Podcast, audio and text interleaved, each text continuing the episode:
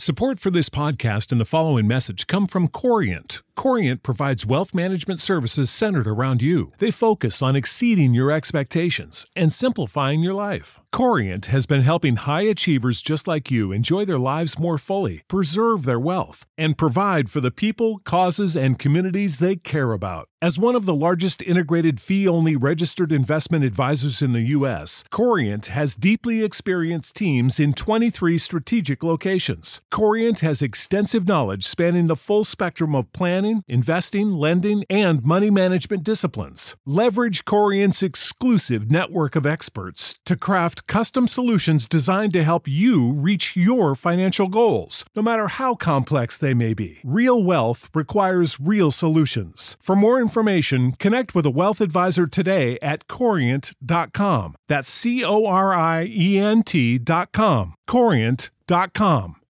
When you need mealtime inspiration, it's worth shopping Kroger, where you'll find over 30,000 mouthwatering choices that excite your inner foodie. And no matter what tasty choice you make, you'll enjoy our everyday low prices, plus extra ways to save, like digital coupons worth over $600 each week. You can also save up to $1 off per gallon at the pump with fuel points. More savings and more inspiring flavors make shopping Kroger worth it every time. Kroger, fresh for everyone. Fuel restrictions apply.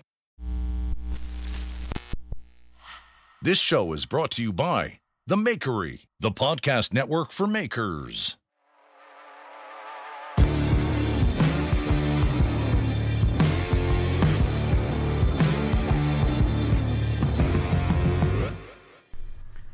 All right, welcome back to the Handmade Podcast, episode 32. Can you Wow. believe we've done 32, of these? 32? That's pretty good. Well, we've done 31. We haven't done 32. Well, it's true. We've done, I, I can believe we did 31. I can't We found 32. 32 excuses to stop our days and sit down and do this, so I think that's Yeah. pretty good. Imagine if somebody listened to all 32 of them.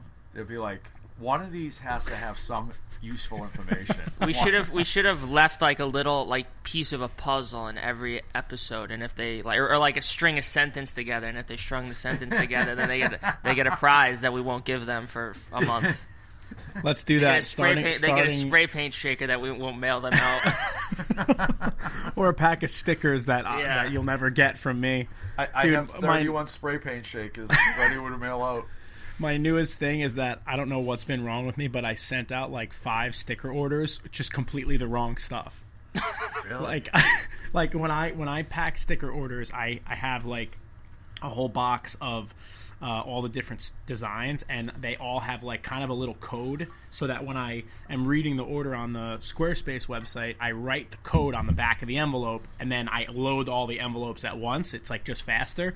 And I don't know what happened, but the last time I packed sticker orders, I just like my brain shut off, and I ran. I put random shit in like five envelopes.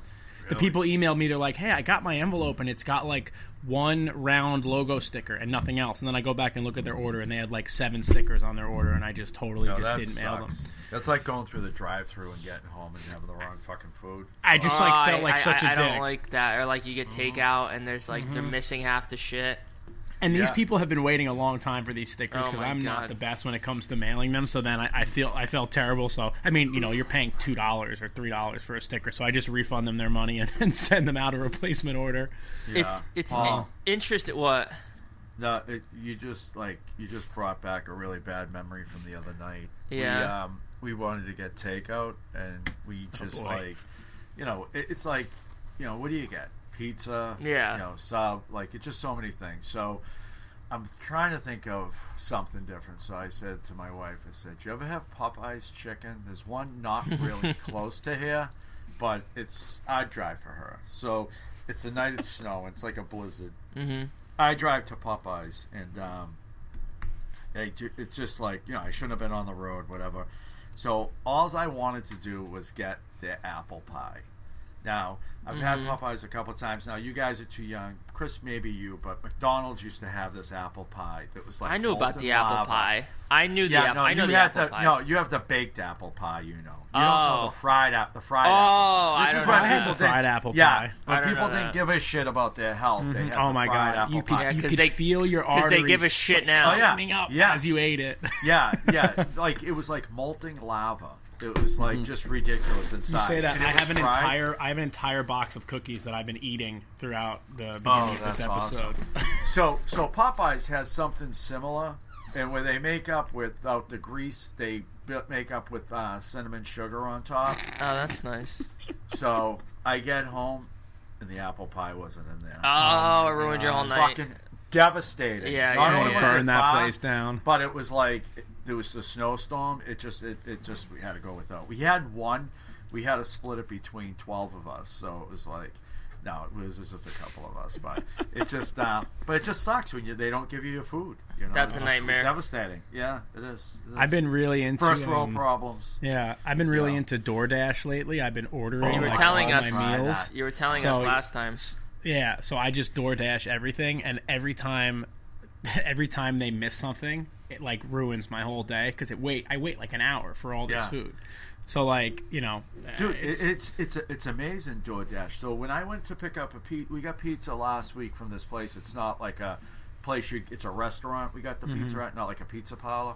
So um, the whole bar is closed because mass everything's closed. You can't go in a bar room.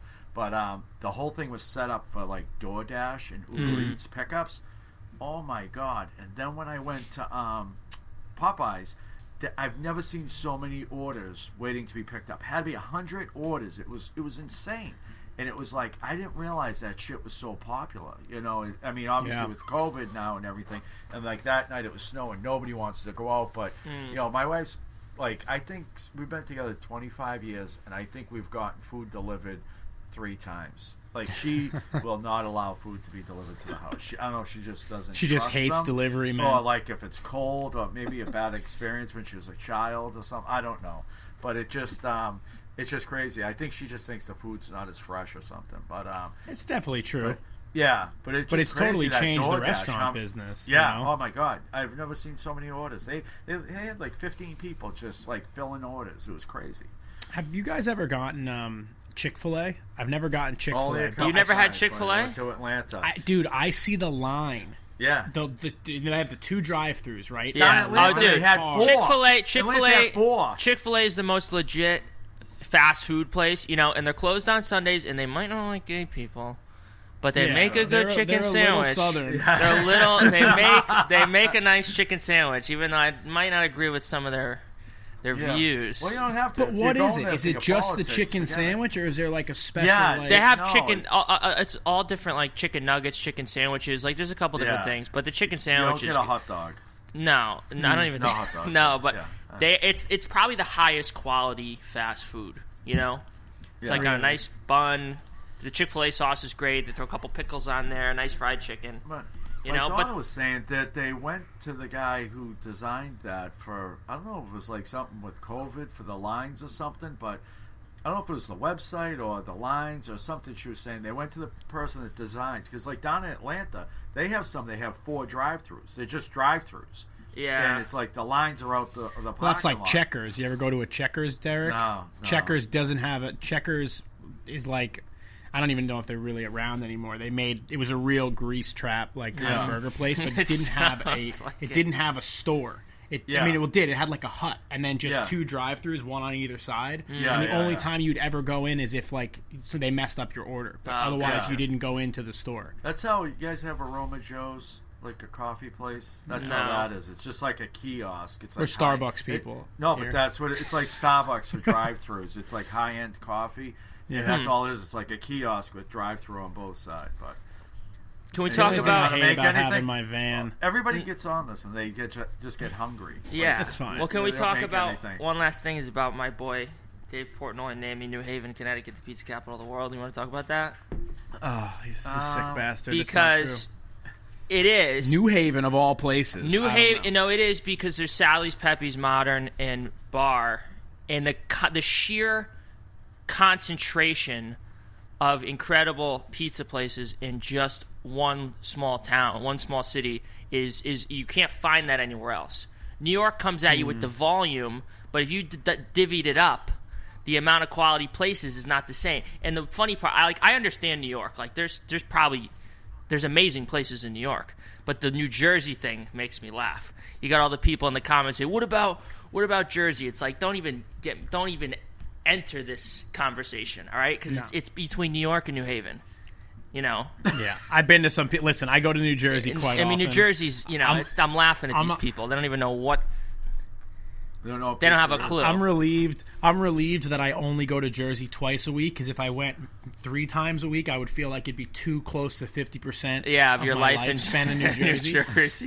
but I spend a lot of time in New Jersey, and I've eaten a lot of pizza in New Jersey, and it's only out of pure necessity that I eat it. Yeah. Let's put it that way. Like I would rather eat the the mushy Panera hospital food than the pizza that I've gotten in New Jersey. What's your favorite spot in Long Island for pizza? that place by my shop, Villamici, is definitely like the Well- best pizza around. But it's a type of pizza because there's also a Yeah. Neapolitan place. There's a Neapolitan place uh, on the South Shore where my aunt and uncle live, which is like basically like being in Italy.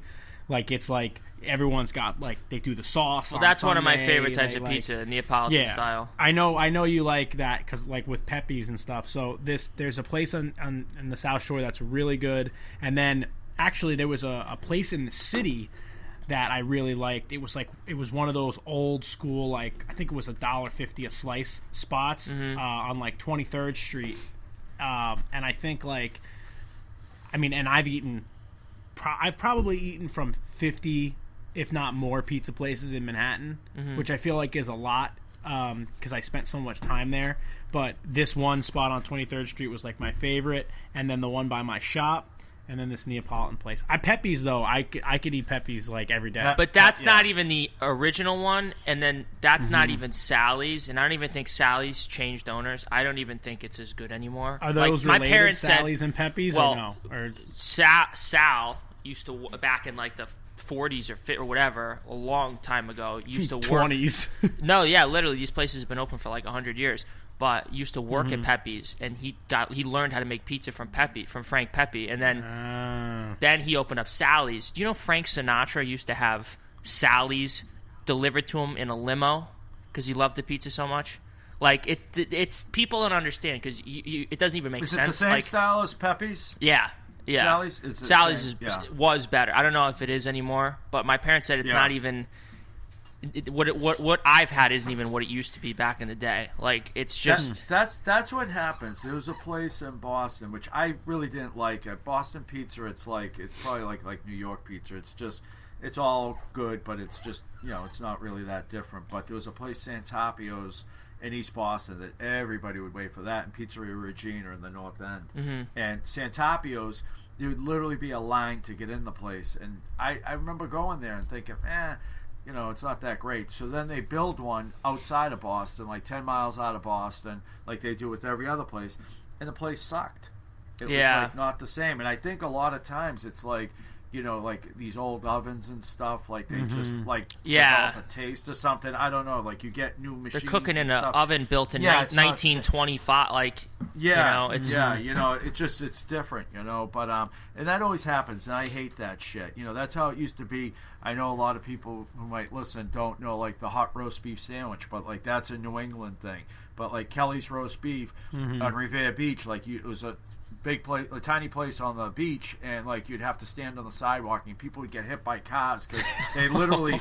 I had- died oh, waiting oh, for oh, that Yeah, seriously, it was it was always accidents and everything. People getting hit all the time, so they made the sidewalk really huge and closed part of a street to accommodate people standing there.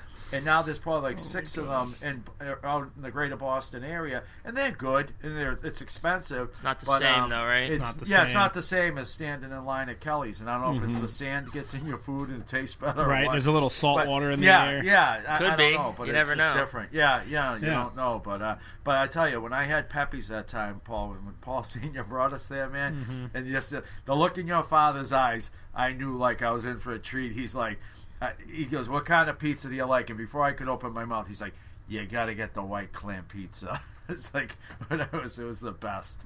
oh was, yeah, uh, that one's that one's good. yeah. I did, but we got to go to New was- Haven one day. it, uh, I remember I took it home, and I, in the rest area, I had to stop and make sure it was okay in the back of my truck. And uh, I think my kids ate a little bit? My, my kids, I think, shared the one slice I brought home. so But uh, good stuff. It really is. I do love two pizza. Places could I, want to try in New York though is one's Jeff recommended. He said John's on Bleecker Street, which also uh, Portnoy gave like a super high score.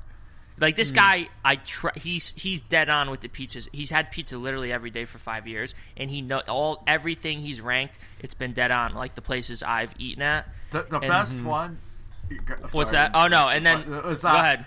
Go- go- the the one I don't see him all the time when he does the reviews, but one of the great ones was the kid that lowers the pizzas down from his window. Oh, I Did you saw see that, one. I saw that, that was one. the best. The kid No. cooks him in his apartment, and people. It's not a pizza place, but like everybody online knows about Yeah. it. The kid makes like twenty pizzas a day or something Yeah. like that, and he lives on the second floor, and he lowers everything down on a rope and, and brings it up on a rope. It's like legit.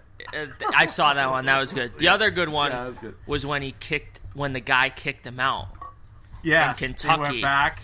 and the kid. Is that the one he went back to? That's the one he went back to, but he's filming the video, and some like little dick comes out and goes, "Uh, got you have permission to be filming on my patio?" And he goes, "Uh, no." He goes, "Okay, well, I'm going to need you guys to leave." And he goes, "All right, this pizza gets a 0.0. The place shut down because Yeah. it got Yeah. it got like 10,000 negative reviews on Google." And the place Yeah. literally had to close to like for like a year, Yeah. and then they reopened it. Like yeah, it was crazy. yeah, but that was amazing. it was crazy. I mean, the guy, like, Yeah. the own the owner of that place must have wanted to murder that guy. I mean, Yeah, but then it just shows you though how careful you have to be. You know, it's like Yeah. yeah. But like, what? what, what You can get canceled why in a was second. he? Why was he doing cancel that? culture. Yeah. Yeah. But um, Some people are just just like yeah, that. Yeah, he works like, at a pizza. What are you talking about? You work at a pizza. I mean, Yeah. Yeah, Yeah, but the other one eh, that I want to try in Brooklyn is Lucali. And that one's an interesting one. You got to look up videos on Lucali. It's like this guy. He opened this restaurant up. He had no idea how to make pizzas. He learned from one like one of these like legend pizza makers in Brooklyn. The place you walk in, the place it looks like like literally someone's like kitchen. Like it's this teeny Really? tiny little place. There's Hmm. lines out the door. You have to wait hours how- every night. The pizzas look that's unreal. how the North End is in Boston. Yeah. a lot of the restaurants, it's like the first floor of a triple decker. yeah. And it's just somebody's apartment that was converted into a restaurant. Yeah, no, it's like the size uh, of my room. It's crazy. Yeah. Yeah, The guy's a- great, a famous though. place, um, Rino's in Boston. It's very well known, and no parking lot, no nothing, no place to park. It's right in the middle of East Boston. the most annoying thing when you try Yeah. to go to eat somewhere. And Oh, there's my like, God. you just can't. Well, the, the the part that was really tough about this is they um they they were on featured on TV, and it was like an hour wait to get in there. Mm-hmm. Then like all the locals would go there, and it was like a four hour wait. People were pissed, and the guy built a restaurant across the street and another house just so he could accommodate people. And I don't know what it's called. It's Italian, but the name of it is. is called before and after, so you can go there before your dinner or after for dessert. but you can't because you can't get it in the restaurant because it's so small. Oh, my god! You know, and uh, it, the place we go to close to us, and I don't know if I ever brought you guys there, but it's called. Um, oh shit, what, I can't think of the name of it. It's a good name for a restaurant. No, no, nappies. I just lost it for. But they, it's all Italian. They have uh, no menu, and it's funny. Ah. you go in there. It's the same thing. It was just a little place, a little Italian place that they would cook food for the locals, and um, it just got bigger and bigger. Same thing. He was featured on TV, and it's just you know you need reservations. But everybody always goes. They're like, "How do you know what to get?" It's like. Asshole, have you ever been to a fucking Italian restaurant? Like it's the same thing. It's the same You shit. know, I mean, they come I out, what they kind rattle pasta? everything. Yeah, they rattle Yeah. everything off, and they, everything's homemade. And uh, you know, we love the kids. Always want to go there, like if we like celebrate a birthday or something like that. You know, nappies. But, but yeah, Well, I, but one last thing about food. I'll tell you where we gotta go is twenty minutes in, with with food. with my Pizza when- cast. We Yeah. gotta go with my father. We'll go to Peter Luger's. That's for steak. But see, but is see, are your Peter Luger's good? Because I've been to Peter Luger's. What, the Long Island one? Times. I've been to Peter Luger's, Cooper. Uh, what's the other one? Fucking. Uh, what's it called? Cooper's Steakhouse. I don't know. I I've been to a bunch idea. of these like Long Island and New York City steakhouses. Not one time have I been like really impressed by like a Peter Luger's steak. You've been to the Brooklyn Peter Luger's in Williamsburg. Yes, I have been to the You Williamsburg. never. You don't Peter like Luger's. that? it was like it was fine. It wasn't like and and everybody. Cause I remember I How about my, Frank's? How about Frank's Steakhouse in Cambridge? I've never You been guys, to Frank Steakhouse. yes, you have. That's where we got. Oh, yeah, that's we where went we to- went. oh, yes. over the bill. The fight Yes. over the bill. Remember? Yes, that was your birthday. My birthday. That was a good steak. But was a I, great I've been to the, the there's a Peter Luger's across the street from my um uh office There's only in two. Roslyn. That must be There's the only one- one, right? There's there's two, Yeah, I think. only- uh, I think it's a Peter Luger's. Now I can't remember. There's one in Long What's Island, I another- think, and there's one and there's one in Brooklyn. Yeah, the Great Neck one. Okay. So okay, no, so it's not Peter Luger. So there's there's a Peter yeah, Luger yeah, in Great yeah, Neck. yeah, I've been to that one. I've been to the one in Brooklyn. Um, I can't of them- believe you don't like that. What's it like, Del Frisco's or something? Like a. It's just like an old world steakhouse. you Yeah, know, but the, it's- but the, it's- the waiters wear like a like a fucking tuxedo and But it's it's all German. Brian it's, Cooper. It's all German. It's a it's a old German steakhouse, but like it's been Mm-hmm. they got ripped because they're nasty in there and in the New York Times. And I don't know how it's been since that whole article came out, but it's the most Mm-hmm. Yeah. famous steakhouse in New York. Pe people think it's the best one. I think it's unbelievable. Like the, from the Yeah. steak to the ba- I mean to the bacon. Like Would they get ripped? Would they? just because because they're they're no no no no because they're like just the experience like they're pains in the asses in there like you go Yeah. in you wait Yeah. they make you wait on purpose like they're just Yeah. it's a Yeah. pain in the ass They they don't need customer service because people Yeah. people will go there. Like there are probably people in Brooklyn that have gone there every like Saturday for dinner Yeah. for like a hundred years, like families, you know, because it's like it's an institutional kind of place. That's very similar to this place, Bryant and Cooper, which is across from my office. There's a bunch of uh, there's a bunch of those, and they're supposed to be you know this like amazing uh, steakhouse. I don't know. I think any place that's been around that long um, and they like all the, they don't have to change. I feel like they either they either age gracefully or they just progressively get shittier and shittier.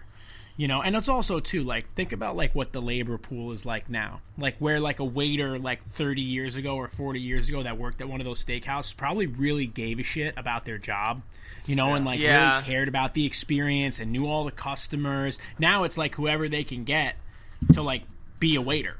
You know, it's- like it's- who the it- hell wants to be a waiter? i haven't been back to peter luger's in like probably over a year or two just because we've I haven't gone in the pandemic and everything. But when every single time i've been there it's it's it's legit. Like it's I, I don't know. I mean everything's unbelievable. The, the, the, the salad and the bacon they bring out the thick cut bacon the steaks the, the desserts they bring out with the whipped cream. You, you don't have you don't remember the schlag?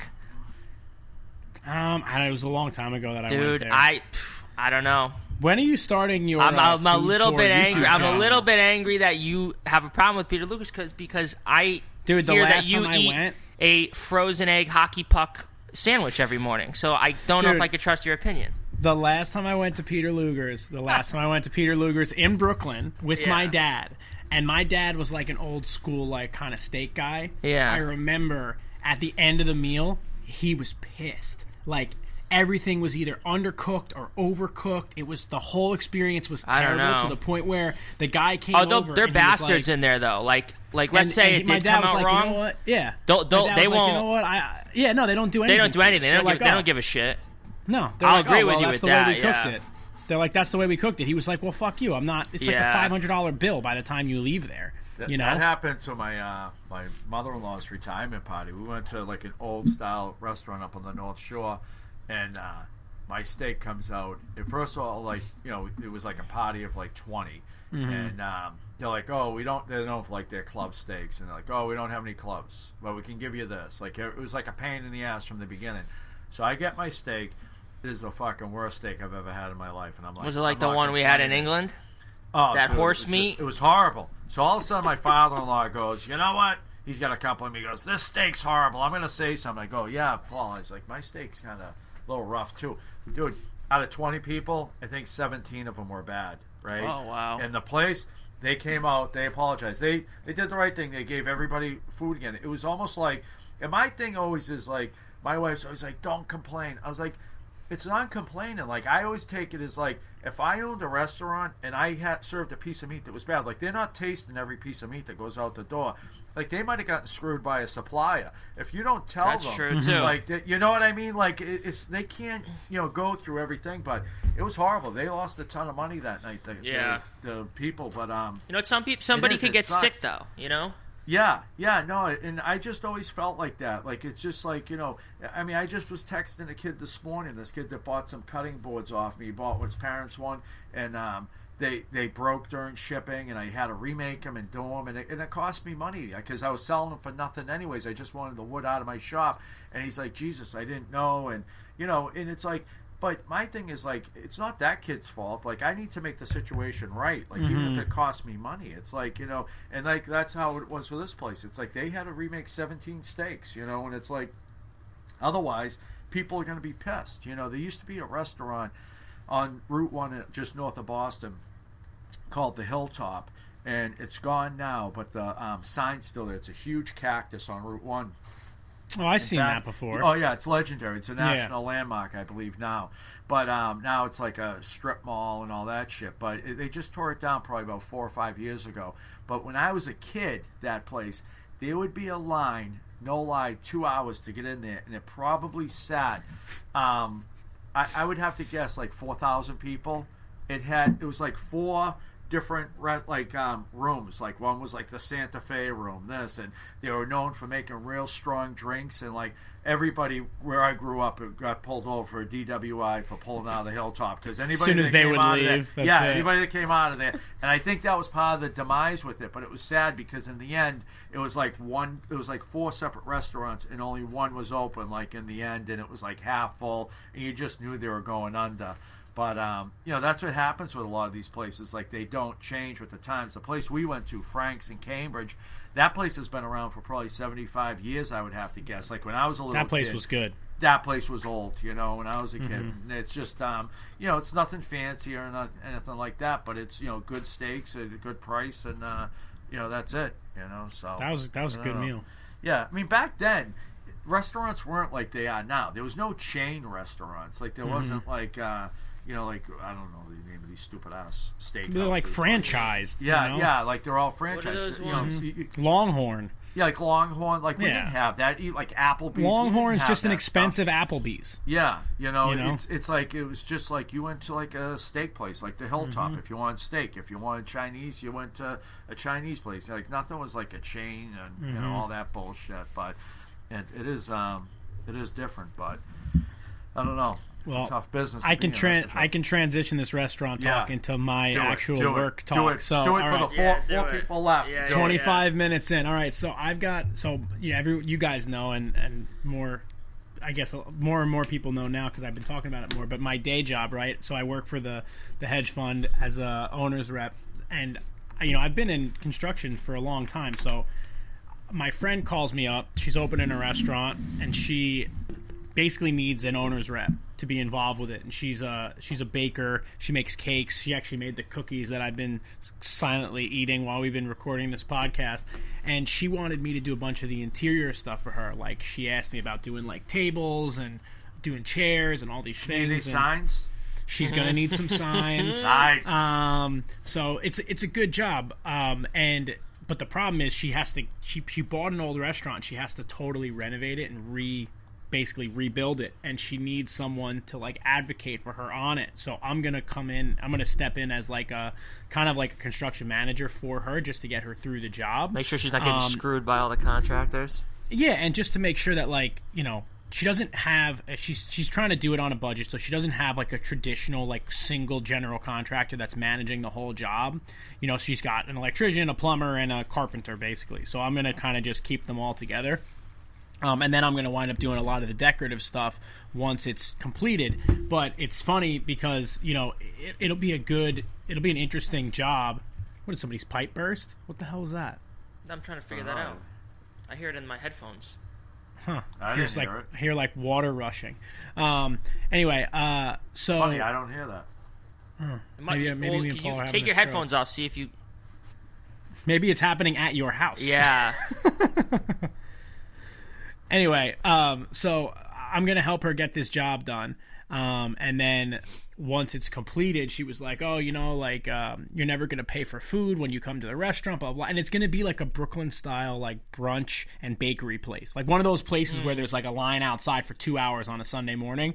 So I said to her, I was like, "Listen, I said I will pay for the food. That's fine." I said, "But I never want to have to wait for a table." I was like, "That's what I want," because she is such an incredible cook, and it's gonna be one of those places where like if you guys came to visit, we wouldn't be able to go because we wouldn't have like three hours to wait to sit. So I said, I said, Chelsea, just make sure that whenever I want to eat, there's like a table in the back, and you tell everybody there that I'm like the health department, and I just get to sit down and eat without having to wait. I was like, that's the only thing I want out of in return for this for this uh, for this service. So yeah, it should be fun though. I'm, I'm looking forward to to getting involved with it. I've done I just did a cafe and like a whole kitchen at my building in New Jersey, so I have some experience with it. But once you get into that like health department shit, it really gets like complicated. Yeah, I bet. You know, You know they come so out crazy? and check every single thing, and it, it, it's such a You know, pain. such a crazy story with the health department. we, I excuse me, I do a lot of work, you know, inside you know buildings and stuff for the at pizza place. Yeah, Yeah. delivering supplies, and so there's a very very famous restaurant. Back to the food. Locally, people wait to get into, and I'm working in there for about a week, and the place is just filthy. Like, uh, like not to ruin it for people. Most restaurants, the kitchens, just because Oh, they're yeah. so high volume, they get a little nasty. This Mm-hmm. one was like a little bit over the top. So I I'm working in this other restaurant a, a couple weeks later, and it's like this new like it's a fast food type place, but everything's fresh, nothing frozen, and it's like barbecue chicken. And the guy has this place where he marinates it, and it's like in a tumbler. They take the chicken out, and then they just turn it, and all the barbecue sauce dumps into a trap, a, like a drain in the floor, and they hose it down. So I'm walking in and out, and the guy from the Board of Health is there inspecting it, and he's making a big deal that he doesn't have like a shield built, a stainless steel shield built around it. So the contractor's telling him, like, if I build the shield, the drum's not going to turn, it's not going to splash, blah, blah, blah. So they're arguing about that. So the guy doesn't get his certificate to open up because he doesn't have a freezer. They have no room for a freezer, and that's like his thing. Nothing frozen. Oh. So the guy from the hmm. Board of Health says you have to have a freezer. It's required by state law. This is why Massachusetts drives me crazy. So the What guy if they don't goes, want no. to freeze? That's what he says. He goes Just because you have a goes, freezer doesn't mean you have to put anything in it. Yeah. So the guy's like, no, like that's my thing. Everything's fresh, nothing frozen. It's like in our logo, right? They argued they would not give it to him. So I said to the guy, I says, "You guys are breaking this guy's chops." I was like, "I was just working over this other place, and nobody says anything." He goes, "Oh, he's been a pillar of the community for thirty Ah. years and has a lot of connections." Yeah. I'm like, "You got to be shitting me!" I was like, you know, it, it was just crazy to me. It's like, how does this guy get a pass?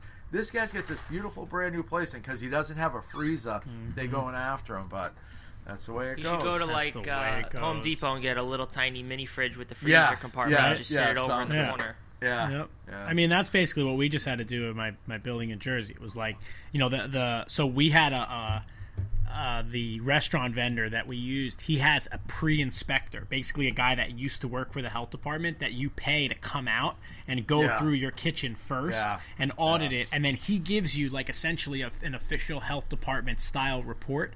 But he doesn't work for the health department. Then when the health inspector comes, he's there too. So if she tries, or he or she from the health department tries to like cite you on something, he can be like, no, no, like that that refrigerator doesn't have to be 37 degrees. Yeah. It can be 35 or 35 to 40 degrees, and this one's 38. So like move along. And you pay this guy thousands of thousands of dollars, but you know it's like anything. It's like Yeah. having somebody Less uh, headaches, do you know? pre-inspections on your building. You know, Yeah, I, I Uh, knew a girl that did that for dentists. She Yeah. would do the inspections for them and then do the thing. But so, but back to tools. What else? What else did you get? I, did I get tell us about the this week? vice you're working on. Oh, Tell us about my that, vice. dude. My tell us about vice. that. There's got to be a story there. Um, let's see. Is there a good story about it? I mean, it was just a, it's been a, it's been a really fun project, but it's been so much freaking work. Holy shit! Yeah, yeah. I Um, caught it the, in the morning. I didn't see how the progress was made in the afternoon, but how How'd it come out? it's coming out good. So that's actually that's a that's a good story. That Vice. My my buddy's grandpa, um, it's like old Italian guy, just had like a bunch of stuff in his garage one day, and somehow wound up texting me. And he beautiful five inch Wilton. The thing looks like it's never been used. It's in like perfect shape, no like scratches. Only thing that's wrong with it is it looks like it's been spray painted a couple times, you know, but it's not like damaged at all but I wanted a swivel base for it, so I drew one up in in uh, SketchUp, and then I used the plasma table to cut some solid three quarter inch plate, um, which was an experience. Three quarter inch is the the, limit. maximum. Yeah, the three quarter is the maximum that my plasma table will cut. So it was definitely, um, you know, it was definitely. It, it didn't have. It doesn't have any problem getting through the material. It's just like, and Paul knows from his plasma table, but like getting the the bevel of the cut right is all about like the torch height, the pierce height, the the speed, and if it's too slow, it'll cut one way. If it's too fast, it'll cut the other way. Even how high Um, or low it is, I think affects the the way the bevel comes out or something like that. Like Yep. And your air pressure. There's so many different factors. But what I was saying to Paul was like, I, I had so little of the three quarter inch plate to mess Yeah. with. I didn't like. I couldn't spend the time to like dial it in. You know, mm-hmm. like I really just had to like make a test cut, make sure it was going to pierce, and then just cut the part. So because of that, I had to go through and like remachine a bunch of shit and like. It's going to be so funny when the video comes out. So I took the the kind of spanner that goes underneath the vise that like locks it, and I put it in the lathe, and I tried to turn down the outside of it, and like when you plasma cut, the edge that's plasma cut is really hard, right? Because it's getting pierced by the plasma and it's cooling really fast, so it's like quenched almost. So it is like it just was shredding the inserts on my lathe. yeah, I- and it's got all that like iron oxide on it, which Oh is my God. hard. You know, so hard. You can hear it when when it hits the insert on the lathe. You can hear it. It's like it sounds like it's hitting a piece of hardened steel, like when a file skates across a blade.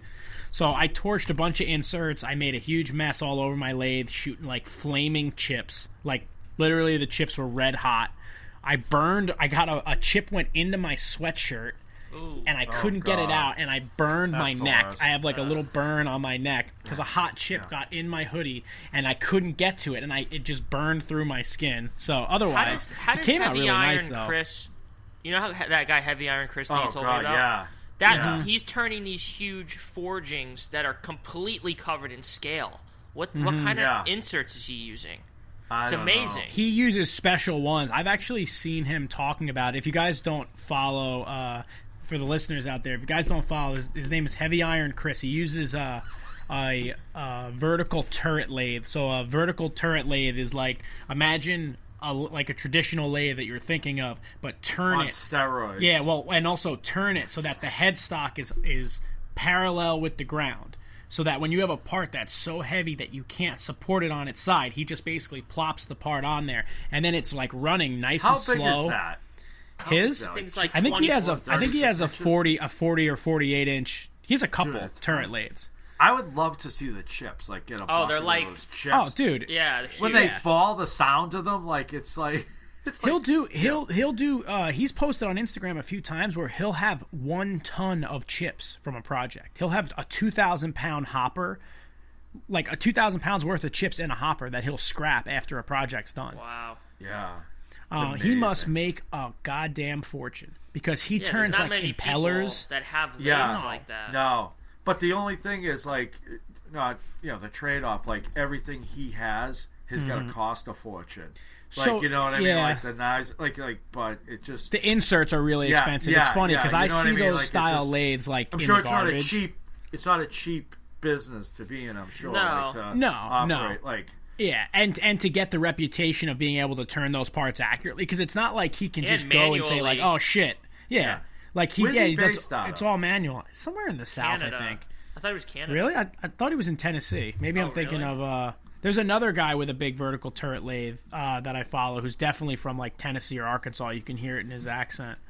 Um, but either way, I mean, I've seen those lathes go real cheap because like who's using Yeah, them. it's like- but like yeah. you know, if he overshoots one dimension by like yeah, my a God. fraction, Oh, and he can you and he imagine? loses out on the on the turn on the blank, you know, like each one of those blanks has to be a couple thousand dollars, even just in in raw material.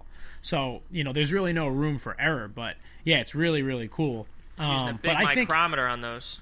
yeah, I think that's his. Uh, I think that's the reason he's able to cut those those parts, like you were saying. Derek, are you water in, are you in again, Texas Derek. Right now, you? Derek? Did a pipe Derek, just listen, burst? What? Derek, What? Derek, take your headphones off. Do you hear water rushing in your in your? I think Derek is in Dallas right now. Oh, it just No. turned off. All right, next time we hear it, we'll have to solve the problem of the water rushing. No, the my it's silent. There's no water near me. It's gone now. It was just Yeah. there. yeah, but I'm just saying physically, there's nothing near me. That's why I don't record over the Oh, other that's side. weird. Huh. Yeah, maybe you're having a Dallas. Uh, I'm Yeah. wondering if there's something. Uh, the, there's windows by me though. I'm wondering if something outside maybe. Can we talk about Texas though? we got to talk about. I mean, guys, Be careful though, because some people take it a little touchy. I almost post. I was gonna post something the other day. I was gonna post something the other day on Instagram about about the Texas thing because what I don't understand. And listen, it's I I so what I think what a lot of people don't realize.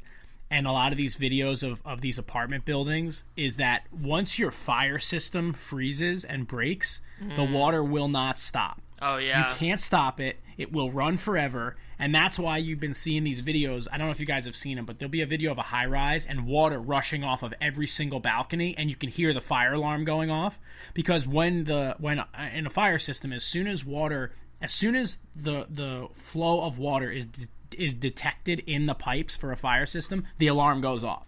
So if you break a sprinkler head, if you cut a pipe, if you turn on a valve when the system's off, the alarm goes off. It happens to me every hmm. week in my building in Jersey.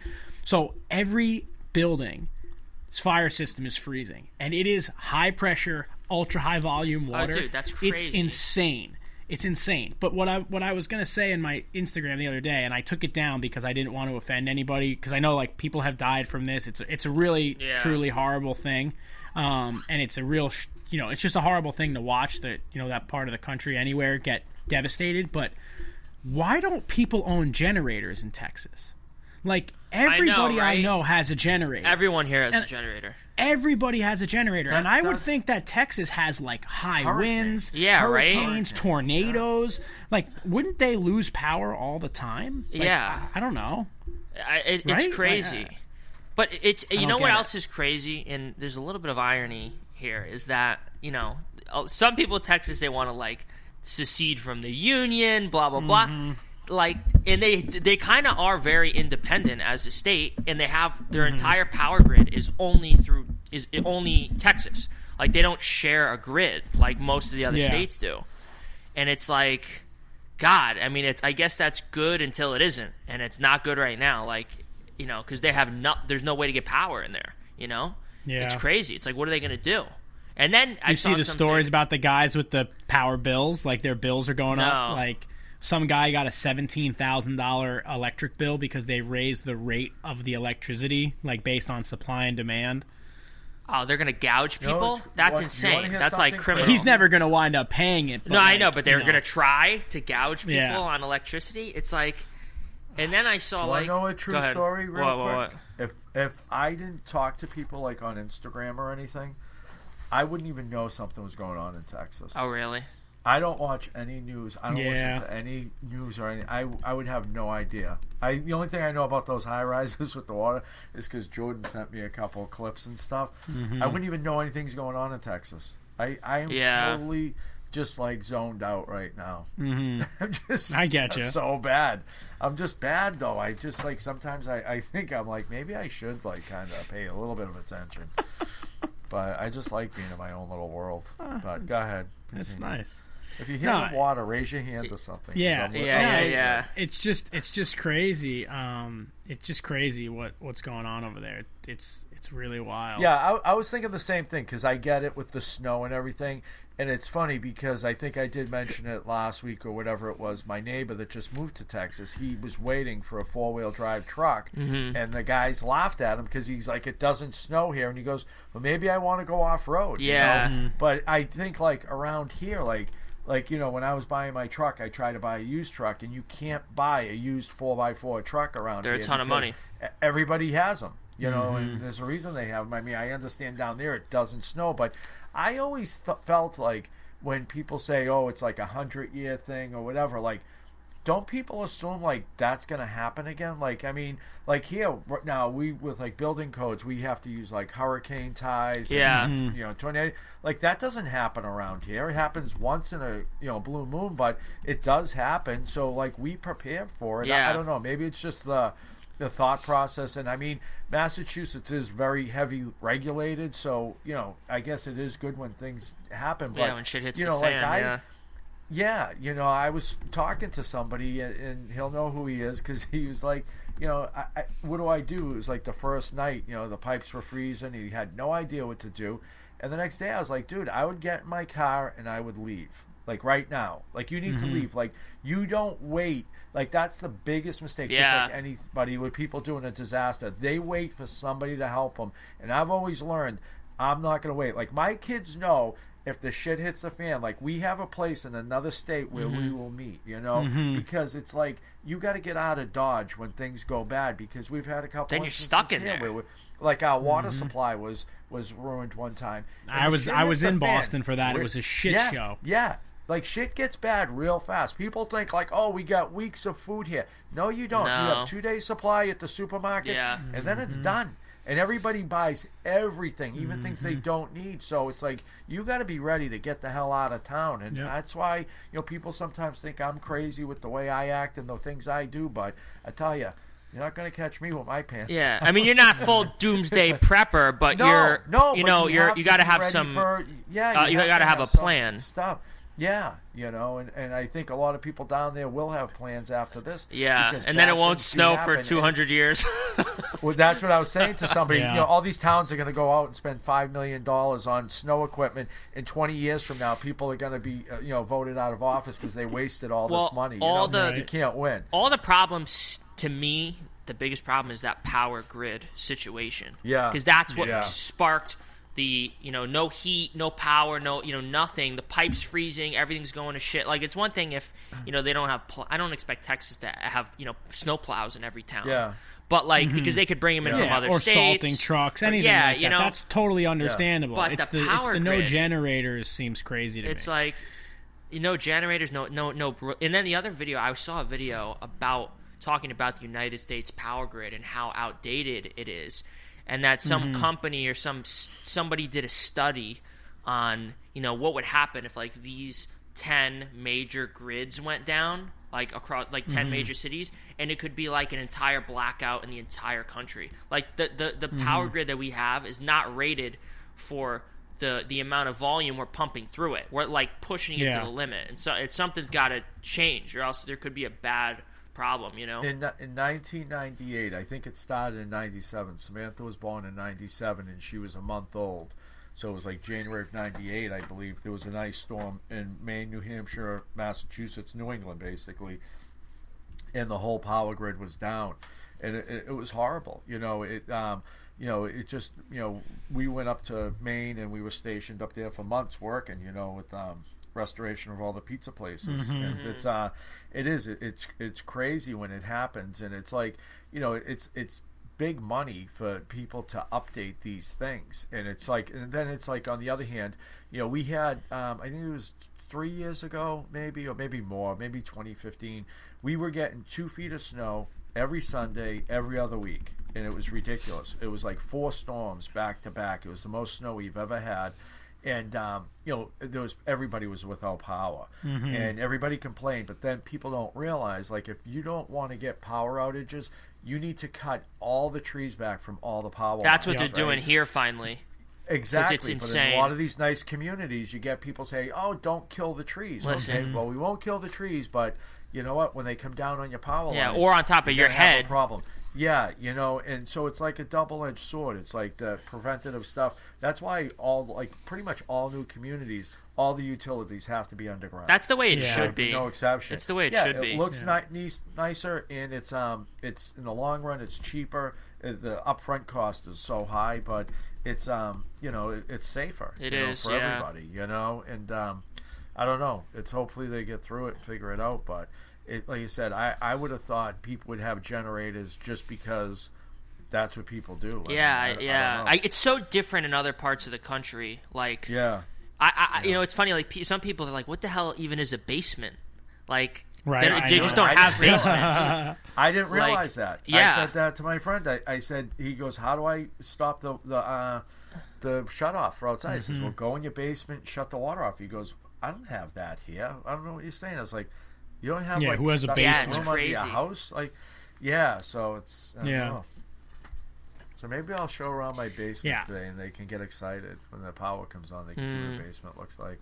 right? They'll be like, "Wow." So what do they so have? Like a utility room, like in their house Yeah. with their stuff? Like where's their stuff? it's in a closet. it's in a closet, Yeah. Florida Yeah. style. Yeah. Florida taking oh, up taking up room.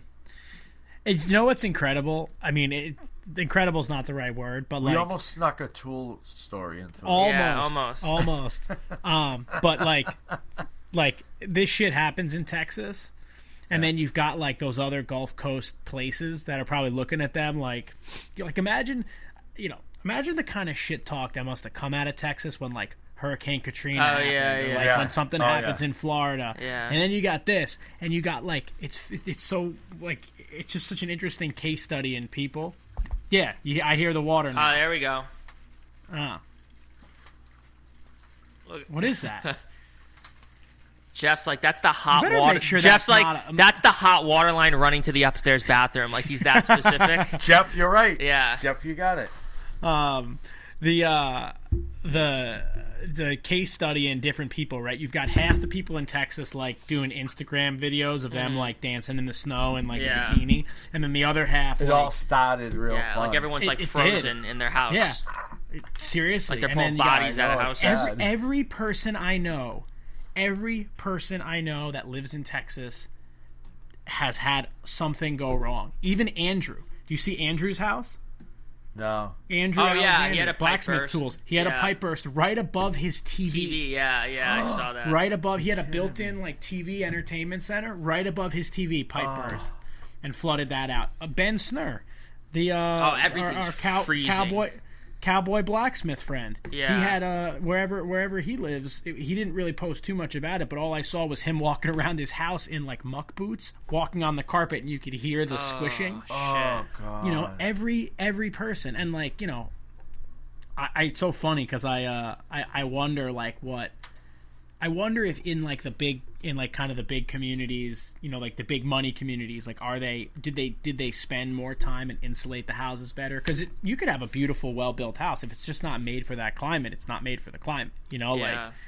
like um because like i was thinking like i wonder what's going on at like joe rogan's house Oh, you yeah, know, dude, like in Joe he's fine. Rogan's like ten million, but even still, pipes free, pipe frozen pipes are yeah, frozen pipes. but you know he's got Ted. Cruz went He's to got ba- Cancun, dude. I dude, one of my one of the greatest. I mean, I had I, it's, it's unbelievable. I loved seeing. Honestly, I loved seeing that. I mean, Me I'm not going to say anything work about talking about politics. He's one of the nastiest looking. du- I mean, God, he's the slimiest looking guy. Dude, me and my partner were talking about it. There, I can't imagine how he doesn't have like a buddy with a jet that he couldn't have just been like, "Hey, Billy, like, could you fly me and my family to Cancun? We just want to get Yeah, we got to sneak out under the radar. Like the idea of getting on a commercial flight with the amount of the like whole place. It's is- unbelievable. I love I love the memes of him with the braids in his hair. You know, like how every girl that goes to Cancun, Oh, yeah, with like, the little braids wrap. put in. And he and he put there's a meme that's like, I didn't go to Cancun. What are you talking about? And it's like him with the braids in his hair. I mean, like, I know he's not going to like be able to do I was anything. say, I'm not defending him, but like that's how, how I look at. Like, who gives a shit? Like, what's he gonna do? Like, I- don't- it's I just a get it's just a bad I look. get it. It's like, what are you yeah, doing? it's just it's just not it's just not. I just I just that stuff. even even if you agree with him, the I don't, idea that but I just like but, uh, I just always think we're but I probably th- better off with them gone. but I think but That's I, think I that- agree. He probably is gonna Get in the way. yeah. Well, no, but I, I think his, I think him not realizing, like on their way to the airport, like this might not be a good idea. yeah, I, Yeah, And then- interesting. and never then- sh- never ceases to amaze me. Yeah. Being they are. so, then he's in the airport and he's thinking this probably isn't a good idea. Then he's on the plane and he's probably realizing like people Everyone's are taking, taking pictures, pictures of, of him, and then it's like, hmm, this probably isn't a good idea. I Then wonder he if they gets want an there, autograph. Right? Then he gets there, and then he he hops on a standby flight to come home the same day. but then somebody found his his original flight information that he was supposed to stay for a week. And then he starts saying, "Oh well, I was just chaperoning my daughters down Yeah, to yeah, Cancun." yeah, but it's like, dude, flights are the most regulated thing probably in the country. You know, like like when when you sign up for a flight, that record lives in perpetuity. You know, like there's no like getting around a, a flight log. You know, that's how they like track terrorists. So You almost gotta respect So funny. the the just he doesn't give a shit. Like No, he's no. just yeah. I'm No. going. I'm gonna go to Cancun. I'm going. I'm going. Yeah, I I'm don't going. know. My kids have a week off from school. I'm going. Well, now the animal rights activists are getting at him. Do you see that? What? For Because he left his dog home. He left his dog in the house. Dude, he left his dog in the. Fr- They, for, he, they left like a poodle in the oh house in a, in, a, in a house with no power. And um, oh, that's now, insane. I mean, that's don't- terrible. I don't know if it, you know, I don't know if it was just like rumored or whatever, because basically there That are could- yeah. photos of his house when he's in Cancun, and you can dog's at see the his door? dog in the window. Yeah, He got one of those, uh, you know, those those dog bowls that have the little tub, and it, you know, as the dog eats, it refills. That's what he got. He gave it a cup. Maybe he had somebody coming Yeah, by to maybe. let the dog out. I mean, who knows? I know. It's just so funny. It is. I It is. It is funny. I was love it. listening to Tim Dillon. He was on Joe. Tim Dillon's like my one of my new favorite freaking comedians. Oh, I was just listening to his Airbnb Dude. story. Oh my god, dude. Did you hear what About he was saying about the les- the desert? I, he goes, I'm. I was just playing that for my mom. He goes, I'm in a high. Oct- he goes, I, this is one of the greatest sentences I've ever heard. He goes, I'm in a high octane war with two desert lesbians.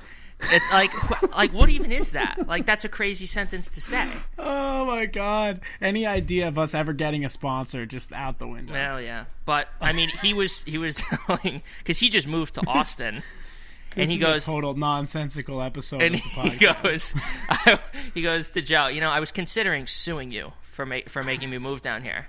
I mean, like, talk about a bad time to move. He moves down there a week later. The entire state is frozen.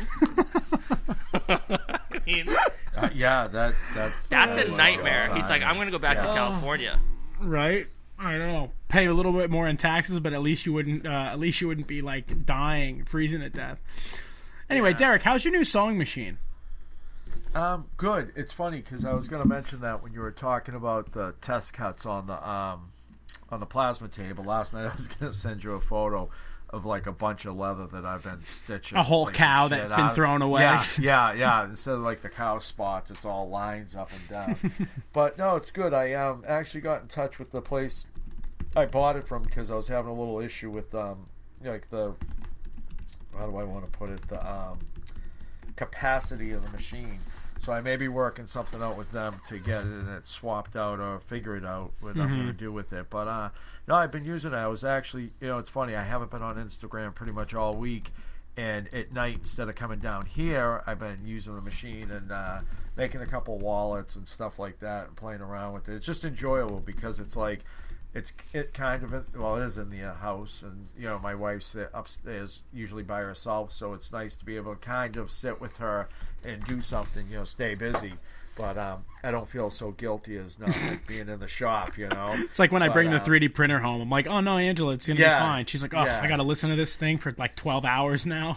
Yeah, yeah, yeah, exactly. But uh, the the new the old one's loud. The the Juki's like real loud. It's like just metal on metal. Like it's just you know an old machine. But uh, the new one's like silent. Like you really can't even hear it run. It's great. It's great. But no, it's been it's been good. You know, it's uh, it's a lot though. It's just a lot to just like I said to dial it in. It's just it's hard. But it, when it works, you know, when I get it done right it works perfectly and then like I'll try a different thread and a different you know I'm like oh fuck I gotta start this all over you know so but uh but I'm not gonna I gotta try to stay away from it because I gotta get stuff done in the shop that I'm working on I'm working on an end table for my mother-in-law and um she's been waiting about two years for it and uh so I gotta get that done I'm working on that and I have a oh yeah, weren't you supposed to get those done by the end of this weekend? Yeah, yeah, but we have work's been screwing me up. We've been so busy at work, and I've Mm. been working late a couple nights, and it's just it's hard to get home at you know eight at nine o'clock at night and come down here. I was fortunate enough that I could work late every night this week down here, but um, it just I've just been tired. I just had a lot going on. Um, with some personal things, and that's just mentally been draining. So it's just it's been so hard to get down here this week. Mm-hmm. But um, but today I'm going to be down here. Today's Sunday for you, anybody listening, and um, I'm going to be down here all day and late tonight and uh, get some stuff done. So Yeah, that's kind of where I've been at. It's like been hard to get started, especially because it's. I mean, your shop is warm, but like I get Yeah. into my shop at like six o'clock. It's like you know forty degrees in there. I got to warm the place up. It's like it's so hard to like Yeah. get motivated. That's why like when I have a full day in there, I feel like I actually get a lot of shit done. But if it's like these Yeah. these half days, I'm like, uh, you know, it kind of like Yeah, drags. yeah, it's tough But, because Paul, what have you been you up know, to? You've been making a bunch you know, of uh, pick up before you start. You know, and all that bullshit. It's like, I don't waste time. Yeah. Paul, you've been working on a lot of cool stuff. I see your. Yeah. Uh, well, you got it, and you got a new machine coming soon. Do you sell your do. Bridgeport yet? I'm I'm talking to a find a couple people. I'm talking to a couple people actually. So I was Um, gonna say I didn't post about it yet because I didn't really have like a photo of it. All I had was your Yeah. story. But if you want, um, you know, if you already have buyers on the line, don't make it more complicated. yeah, but- yeah. I'll see what happens with them, and if if you know no one wants it, then I'll, I'll I'll post it somewhere. But yeah, I got a new. Mm-hmm. I got a couple new tools actually. One of them was the um you know in the last episode was it the last episode or was it the episode before that we were talking about the vent of uh, welding hoods.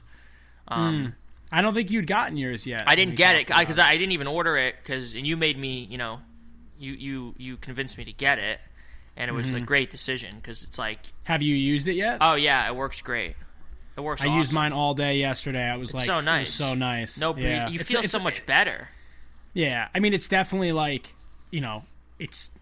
I, I definitely notice a difference between that and my regular hood, just because it's heavier. It's a little like heavier, yeah. Be. But um, it, it definitely makes a difference for sure. Yeah, and in, and in the summer, I think it's going to be great because it's like air conditioning Oh, yeah. Mm-hmm. on your face. Like that's going to be that's what I'm excited about. Like sometimes I put it on now, I'm like, oh god, it's a little cold in here, but like, Dude, yesterday I was Like- outside grinding with that on, oh, you're probably and freezing. it was freezing because that is the one in. problem. Oh, it was You so gotta- you cold. I mean, it was still heated- like I was moving a lot, so I was kind of getting like warm. Yeah. but like it was uh it was not warm air and, and you know what the problem was i was actually uh, getting a little bit of fog on the lens too because the air was so cold Oh, you know and like you're breathing but um but yeah anyway talk about your new bridgeport yeah. So I I was on an auction. Well, I, I found an auction on Bidspot, and then it was actually right near my you know my house, like 20 minutes away. So I went and checked out the stuff, and they had some pretty nice stuff there. And I ended up getting a two horsepower variable speed. That's like the last the last model they made, right? Before they stopped. the series one Yeah. So it's the I guess the do they make any bigger ones or no? Not really. It's two, they do they make a series well there's and that like a bigger series, horsepower, you mean? Yeah, yeah. I think no two horsepower is the biggest bridgeport uh like motor size then there's Mm-hmm. the series uh there's the series 2 bridgeports which are like a totally different animal different. Oh, okay. Yeah, yeah. they're a huge machine. Like a Series Two Bridgeport's like a four thousand pound machine or something. Gotcha. I, I forget if it's Series Two or Series One. I get them confused, but um, yeah, no, it's a totally different thing. It's got square ways, you know, but Oh, you got okay. like basically the most, the kind of the most recent version of, Yeah. the, of the Bridgeport. Which I'm really excited about because my other one was great, but it's like this one's like you know a little bigger motor, a little newer, and Mm-hmm. you I got it for a good price. So I'm like, you know, I'm gonna probably break even on the whole should keep both. transaction. I know. both. I just the amount of milling I do, it's like what I could, I could always get another one, you know. If I really, yeah. I know. There's so many out there, so it's like, in the way I have the shop set up now, where my machining tools are, they're kind of jammed Mm-hmm. in between like my iron worker rollers and then my, you know, fabrication area. So it's like I don't even have the room like in the current configuration. I'd have to change everything out for a tool that like I don't use very often. So I'll Mm-hmm. see what happens. You know, I'd love to have two eventually, but you know, I, I'd rather just keep the, the slightly nicer one and then see what happens because I could always they always come up. You know, I think Um, once you have two in your shop, you'll be like, ah, I'm just gonna keep both of these. I'm just gonna keep both. of maybe you know, maybe we'll see. But um, I also got one of You those, got a lot more uh, room than me, so Yeah, you know, if I reconfigured it and things change, maybe I might even build like Mm-hmm. a mezzanine, like in back there. Mm. Things are, I got different things happening, but maybe I'll put it like up on top. Like maybe I could. Maybe I'll end Mm-hmm. up with two, or maybe I'll end up with a nicer lathe. I would like a, a little bigger, beefier of a lathe. This one's this one's Mm-hmm. nice, but it's kind of like a student lathe, right? Is that what it is? Mm-hmm. It's a little smaller, you know, not super super precise, and it's a little like if it, you could tell it like flexes a little bit, you know. Like yours is like solid. That thing's like a tank.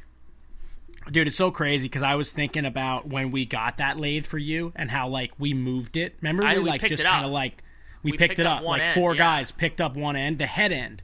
Dude, Yeah. when I when I blew the when I blew that switch out on my machine, I had to get it off the wall like a couple Oh. like maybe a foot to get to the switch. Dude, I couldn't move it. What's I that thing weigh? Like thirty five hundred pounds? That thing's huge. it's probably close to three thousand pounds. Yeah. And so I had I had a I had to put like a six foot bar behind the machine against the wall and like just to shimmy it like the littlest bit. And I was like, you know, I'm used to using a moving a Bridgeport where they're like kind of centralized weight, but God, dude, the lathe is so like I never want to move that thing again. I want to like bury Yeah. that thing in my shop. But now that I've got all these nice pieces for it, like I love my lathe now that I that I've like spent some time like getting it kind of dialed in and all that shit. yeah, I gotta get DR. But what else did you get everything. at the auction? Yeah, you I- got to you got to do that. I was gonna get a bunch of little stuff, but it all went so high, it was like not worth Yeah. it, you know.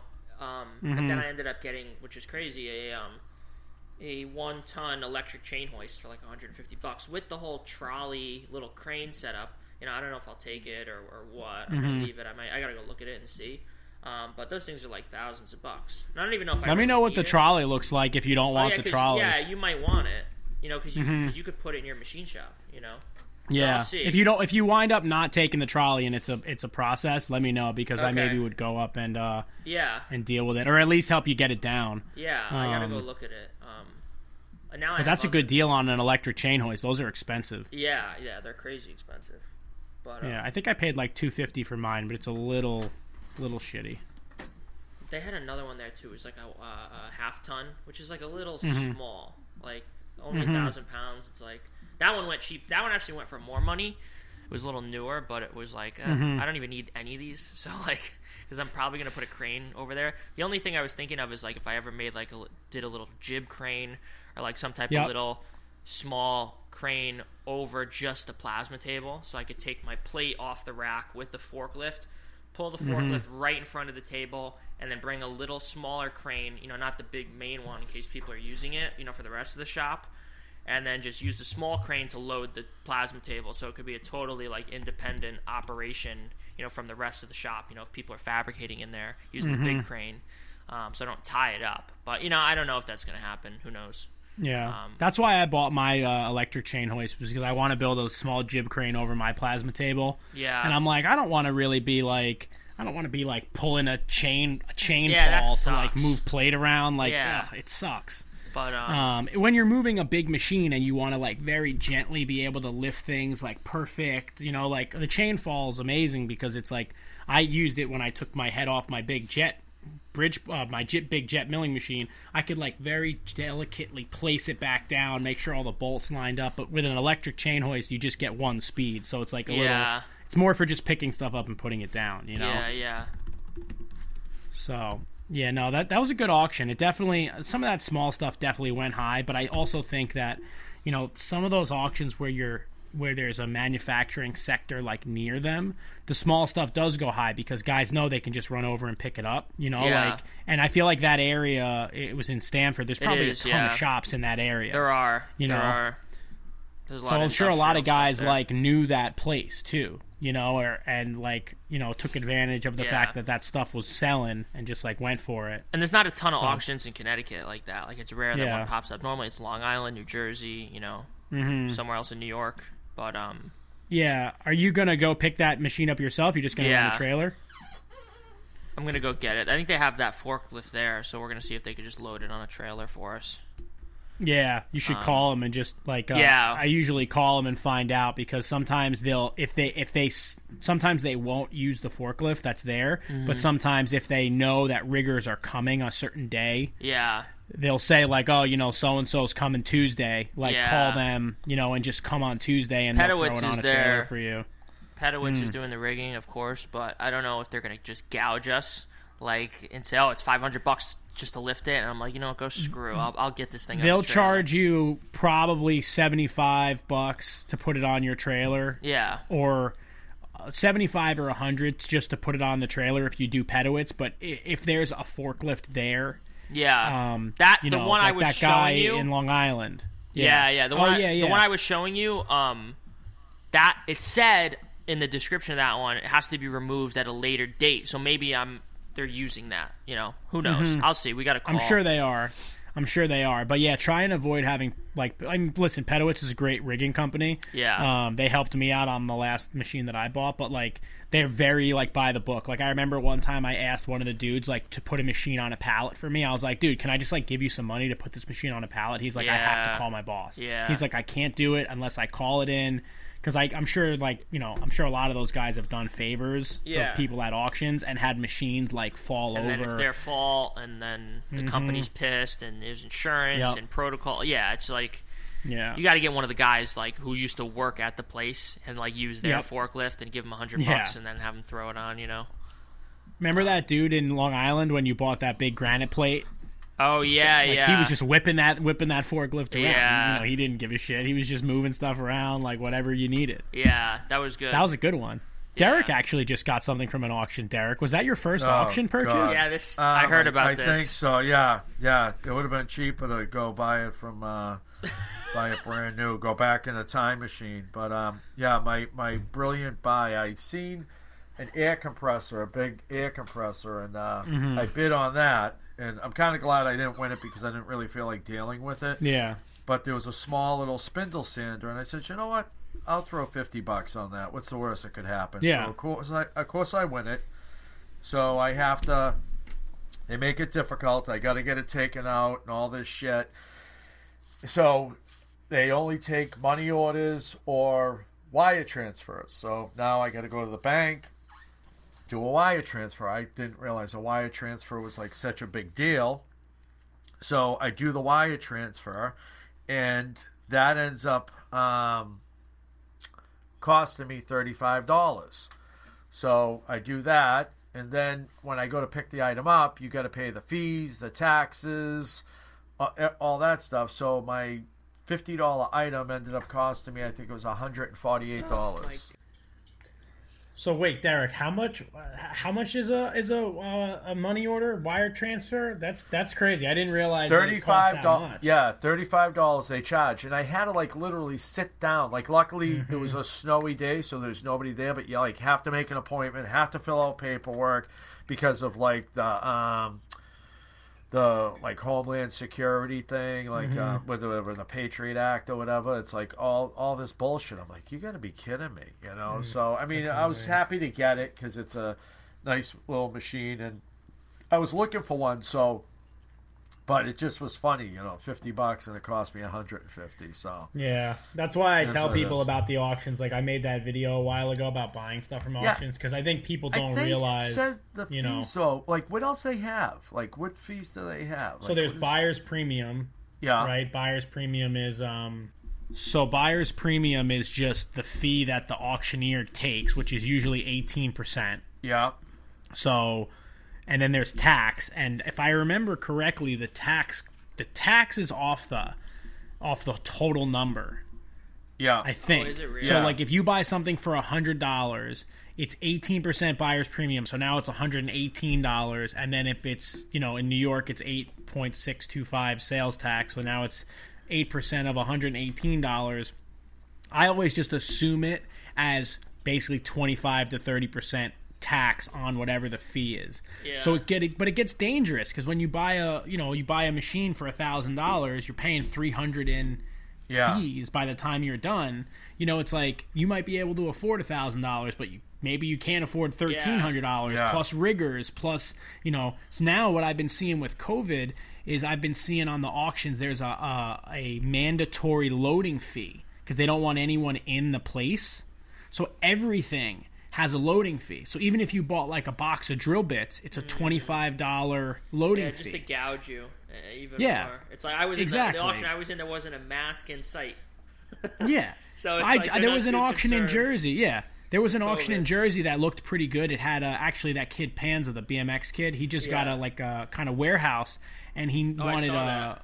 Yeah, he wanted like some rolling toolboxes, like Husky boxes, and this auction in Jersey had like ten of them, but every one of them had a hundred dollar or a fifty dollar Wow. loading You fee. go buy new ones. So I'm like, exactly. So like, Yeah. even if you get the thing for fifty bucks, by the time you're done paying fees and all that shit, Yeah. you're buying a, a, a, a clapped out fucking toolbox for two hundred and twenty five dollars. You can just go buy one brand new. So I didn't buy anything from that auction, but like, people definitely.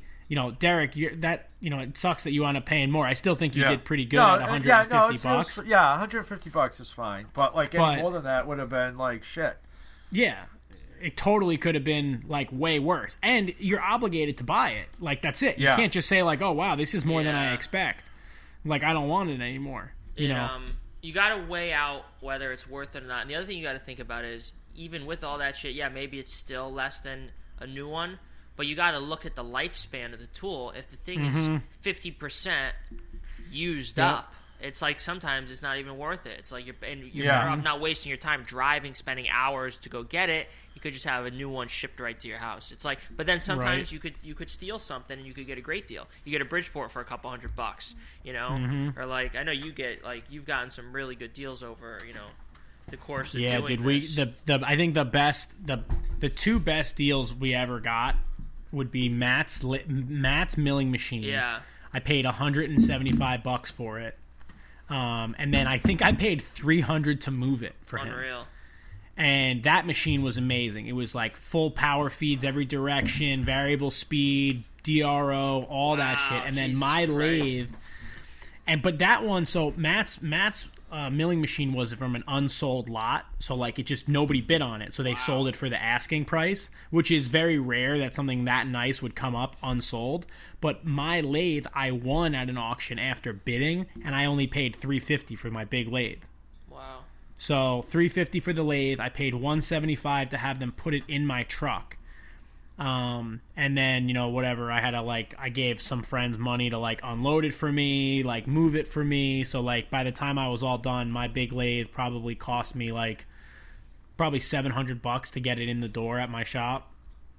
But that was a that was a killer deal because I Hmm. Oh, see yeah. that same lathe on eBay all the time for like six seven grand. Yeah. So and now that I got the change gears for it and stuff, um, so yeah, Matt Anyway, did good on his got- press break too, though, right?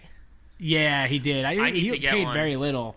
Um, I've been looking for you too, Paul. I need a. and those need come 10, up all the time. I need a ten footer because my neighbor. They're just so heavy. my neighbors yeah. that electrical place they make all the boxes but like they've downsized with their stuff and they're just subbing stuff out and my friend louis Oh. he's like listen he's like because i could plasma cut all the panels and then just use the press brake to bend them into the doors and panels and stuff and he's like listen Mm-hmm. Yep. if you get a press brake like we'll just give all the stuff to you so i'm like all right Nice. let, me, let me find a press brake so i want like a a um like an at Amada least an eight foot, I, he said you Yeah. got to get at least an eight foot because some of our doors are like eight feet but it'd be nice to get like a 10 10 foot Yeah. Mm-hmm. hydraulic one you know um, and even to make like stair pans Yeah, for they're know just so freaking Oh, heavy. dude, they're huge. so big and like Matt's is pretty small and it his weighs is like nice I think six thousand pounds. yeah dude they're huge like- luckily he, it was so funny watching him trying to move it with his forklift. It like how the hell literally did he was move like it with that just like nudged it. You know, like Oh. he didn't. He had Pedowitz loaded Yeah, and unloaded yeah. for him. He paid, I think, I think he paid a thousand bucks to have them move that machine. But like, what are you going to do? You can't.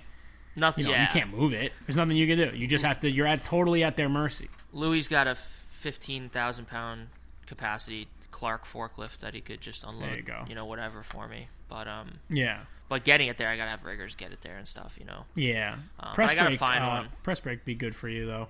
Yeah, you find them. the Amada things. ones are good. You know. Yeah, even that there's a secret place I'm not going to give up that Chris Cash told me about. Mm-hmm. That I think you know about it too, right? Mm-hmm. At first, Yeah, at that's where- first, you know, he wasn't. He was trying to not give me the name, and I said, "Dude, what's the name of this place?" And he Yeah. gave it to me. But He, um, um, me and Matt were gonna go there to try to get go him a press brake Oh, or get him oh. an iron worker. This is before we had They the press some. brake. Yeah, they have a lot of stuff. Um, I gotta go. I have there. the name somewhere. I I, like I, it to you. I gave it to Matt to call them, and I don't think he ever did, or he like called them like on a Saturday and they weren't there. But you know, it, it's it's hard because like going to a place like that. You know, there's a place like that up in um in Connecticut, Paul, where I bought Oh, my is? riser. I think I told you about it. They just sell Bridgeports, um, oh, mainly oh. like milling machines. Um, they had like a shear and some lathes and stuff. They're you know it was a pretty nice little spot, but like you know the guy's getting premium money. He's getting thirty five hundred to four thousand dollars for a Bridgeport. Yeah. And that's all they do is they like restore Bridgeports. He's got like a little paint booth. He repaints them. They look brand new when they leave his shop. But like you know, do you, you know a lot of people don't want to spend four grand when you can get one from an auction for you know 1200 1400 Yeah. bucks. It's a big difference when You're you're, gonna you get- know, you're going two x. Yeah. You know? I, I was thinking about this this press brake though. Like, I, if I get one, obviously you know it's it, it's a, it's going to be more money than most things at an auction, Mm-hmm. and also it's a little risky. And you're going to get killed on the rigging because you're going to have to pay for someone to load Oh, it yeah. on with a forklift there. You're going to have to have Yep. a rigging company bring it to you. Whereas if I go to Yep. like this place, they could probably Yeah. Mm-hmm. load it for me for free. I'll rent a flatbed Yep. bring it home, and then I can unload it for free. So it'll cost me, you know, two hundred bucks to to get it home. You know, Yep. but I Versus be, like three grand in like yeah, handling. and, and it's going to be a machine that's totally refurbished and working. So I gotta I gotta look at the prices. I, I asked for some quotes on machines, but I, I don't know if they got back to me. They're like I think they're like freaking Amish. Like They are. They're They no. They're right? yeah. They're they're Amish or they're something like the that. website's real is- weird. Like it's not even their website. I didn't even It's know like they some- had a website. dude it's not like it's not like their website it's like a machinery like list i don't even know what the deal is i've never seen anything like it but they got nice stuff so we'll see Oh, that's what funny. yeah, that'll be exciting. You know, yeah got to get you some big, big tools. yeah yeah You know, I'll keep uh, Matt. Matt's. all- You got to talk to Matt about the press He brakes though, because he like them. knows so much about them, and like he knows because I was telling you, there's like European style tooling, and then there's American style tooling, Yeah. and like his machine is like European style, but then he got like a a converter plate to make it Oh. use American style, because like. I don't know. It, it- it's it's a little nuanced, um, but press brake dies knows. are, are like we'll spend more money on those than a press brake. they're a ton of money. All day right? long. they go All day they're more long. valuable than the press brakes themselves Yep, and that's why like there'll be like like shelves of press press brake dies with like a hundred dies on them, yeah and and he's always looking at them, but they're always usually too big, and they always go for like three or four grand, which seems like a lot of money to spend like on you know like kind of on something that's like just like a piece of tooling, and but you don't even know, what you're looking at too because it'll just be like mm-hmm. one picture of like a bunch of different Yep. dies you don't know which ones you're getting the words. so it's the like worst. that i don't know Yep. it's always a risk Yeah. It's fun though. It's like gambling, you know. It's like gone buying pretty well. I mean, you do really, yeah, freaking Dogecoin. I bought a lot of Bitcoin though, I- and that's freaking going up. There you go. I think we've all done pretty good on the auction so far. I yeah. mean, like you know, there's been a couple burns, but you know, there's so much. You're, you're winning, so you're winning ninety percent of the time. If you lose like ten percent, it's like who gives a shit? Yeah, it's it's pretty know, you generally pretty bucks. good if you. Yeah. But I don't know.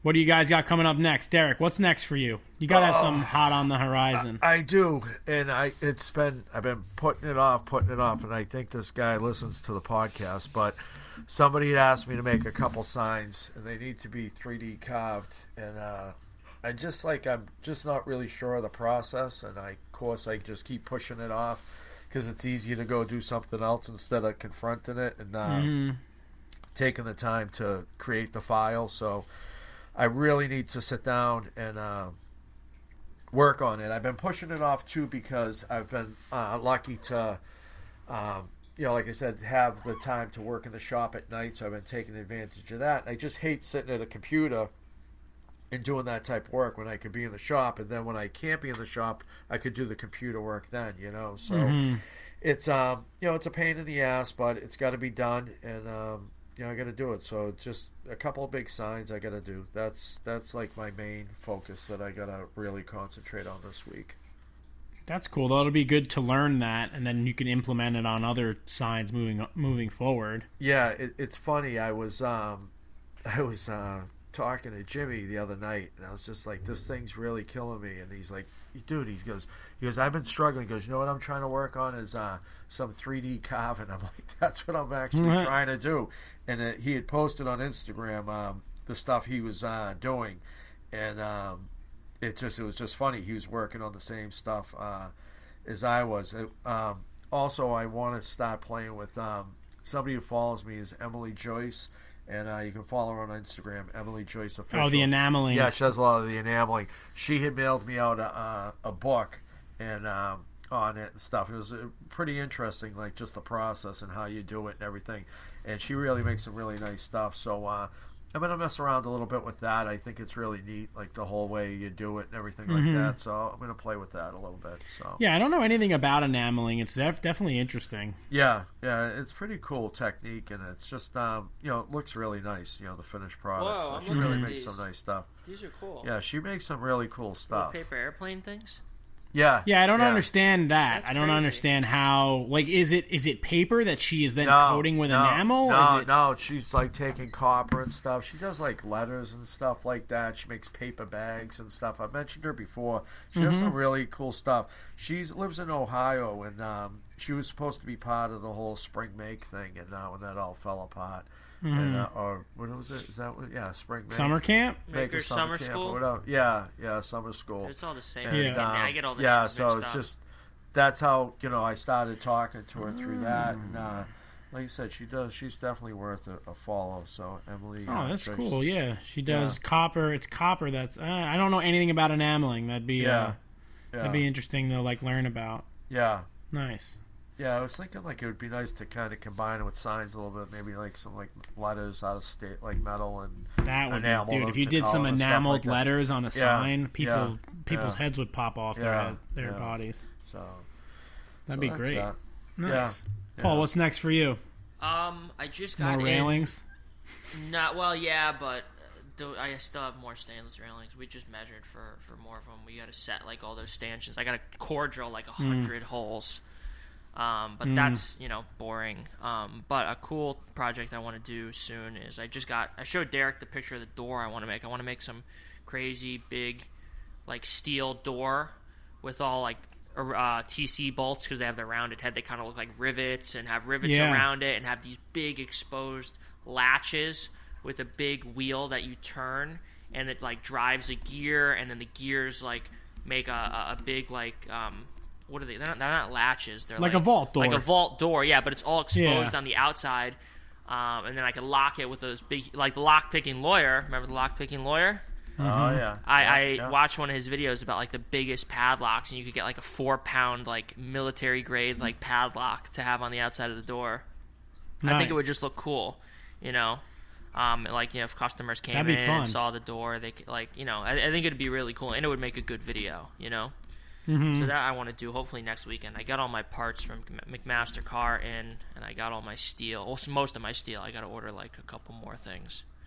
Nice. Um, I have some photos. I should I should find them. So when I used to work in the city, I used to work on uh, on there was a building on the East River, and it had it was like very low, close to the water, and it had a full blown watertight submarine door Oh, wow. that led into the basement of the building. Huh. So like when they shut this door, they had to like spin this crank, and like these two pins would extend, and it would lock yeah. the door. It had a it had a huge gasket, so that if the if the water table came up, the whole basement wouldn't get flooded in the building. Like the you know the all the utilities wouldn't get destroyed.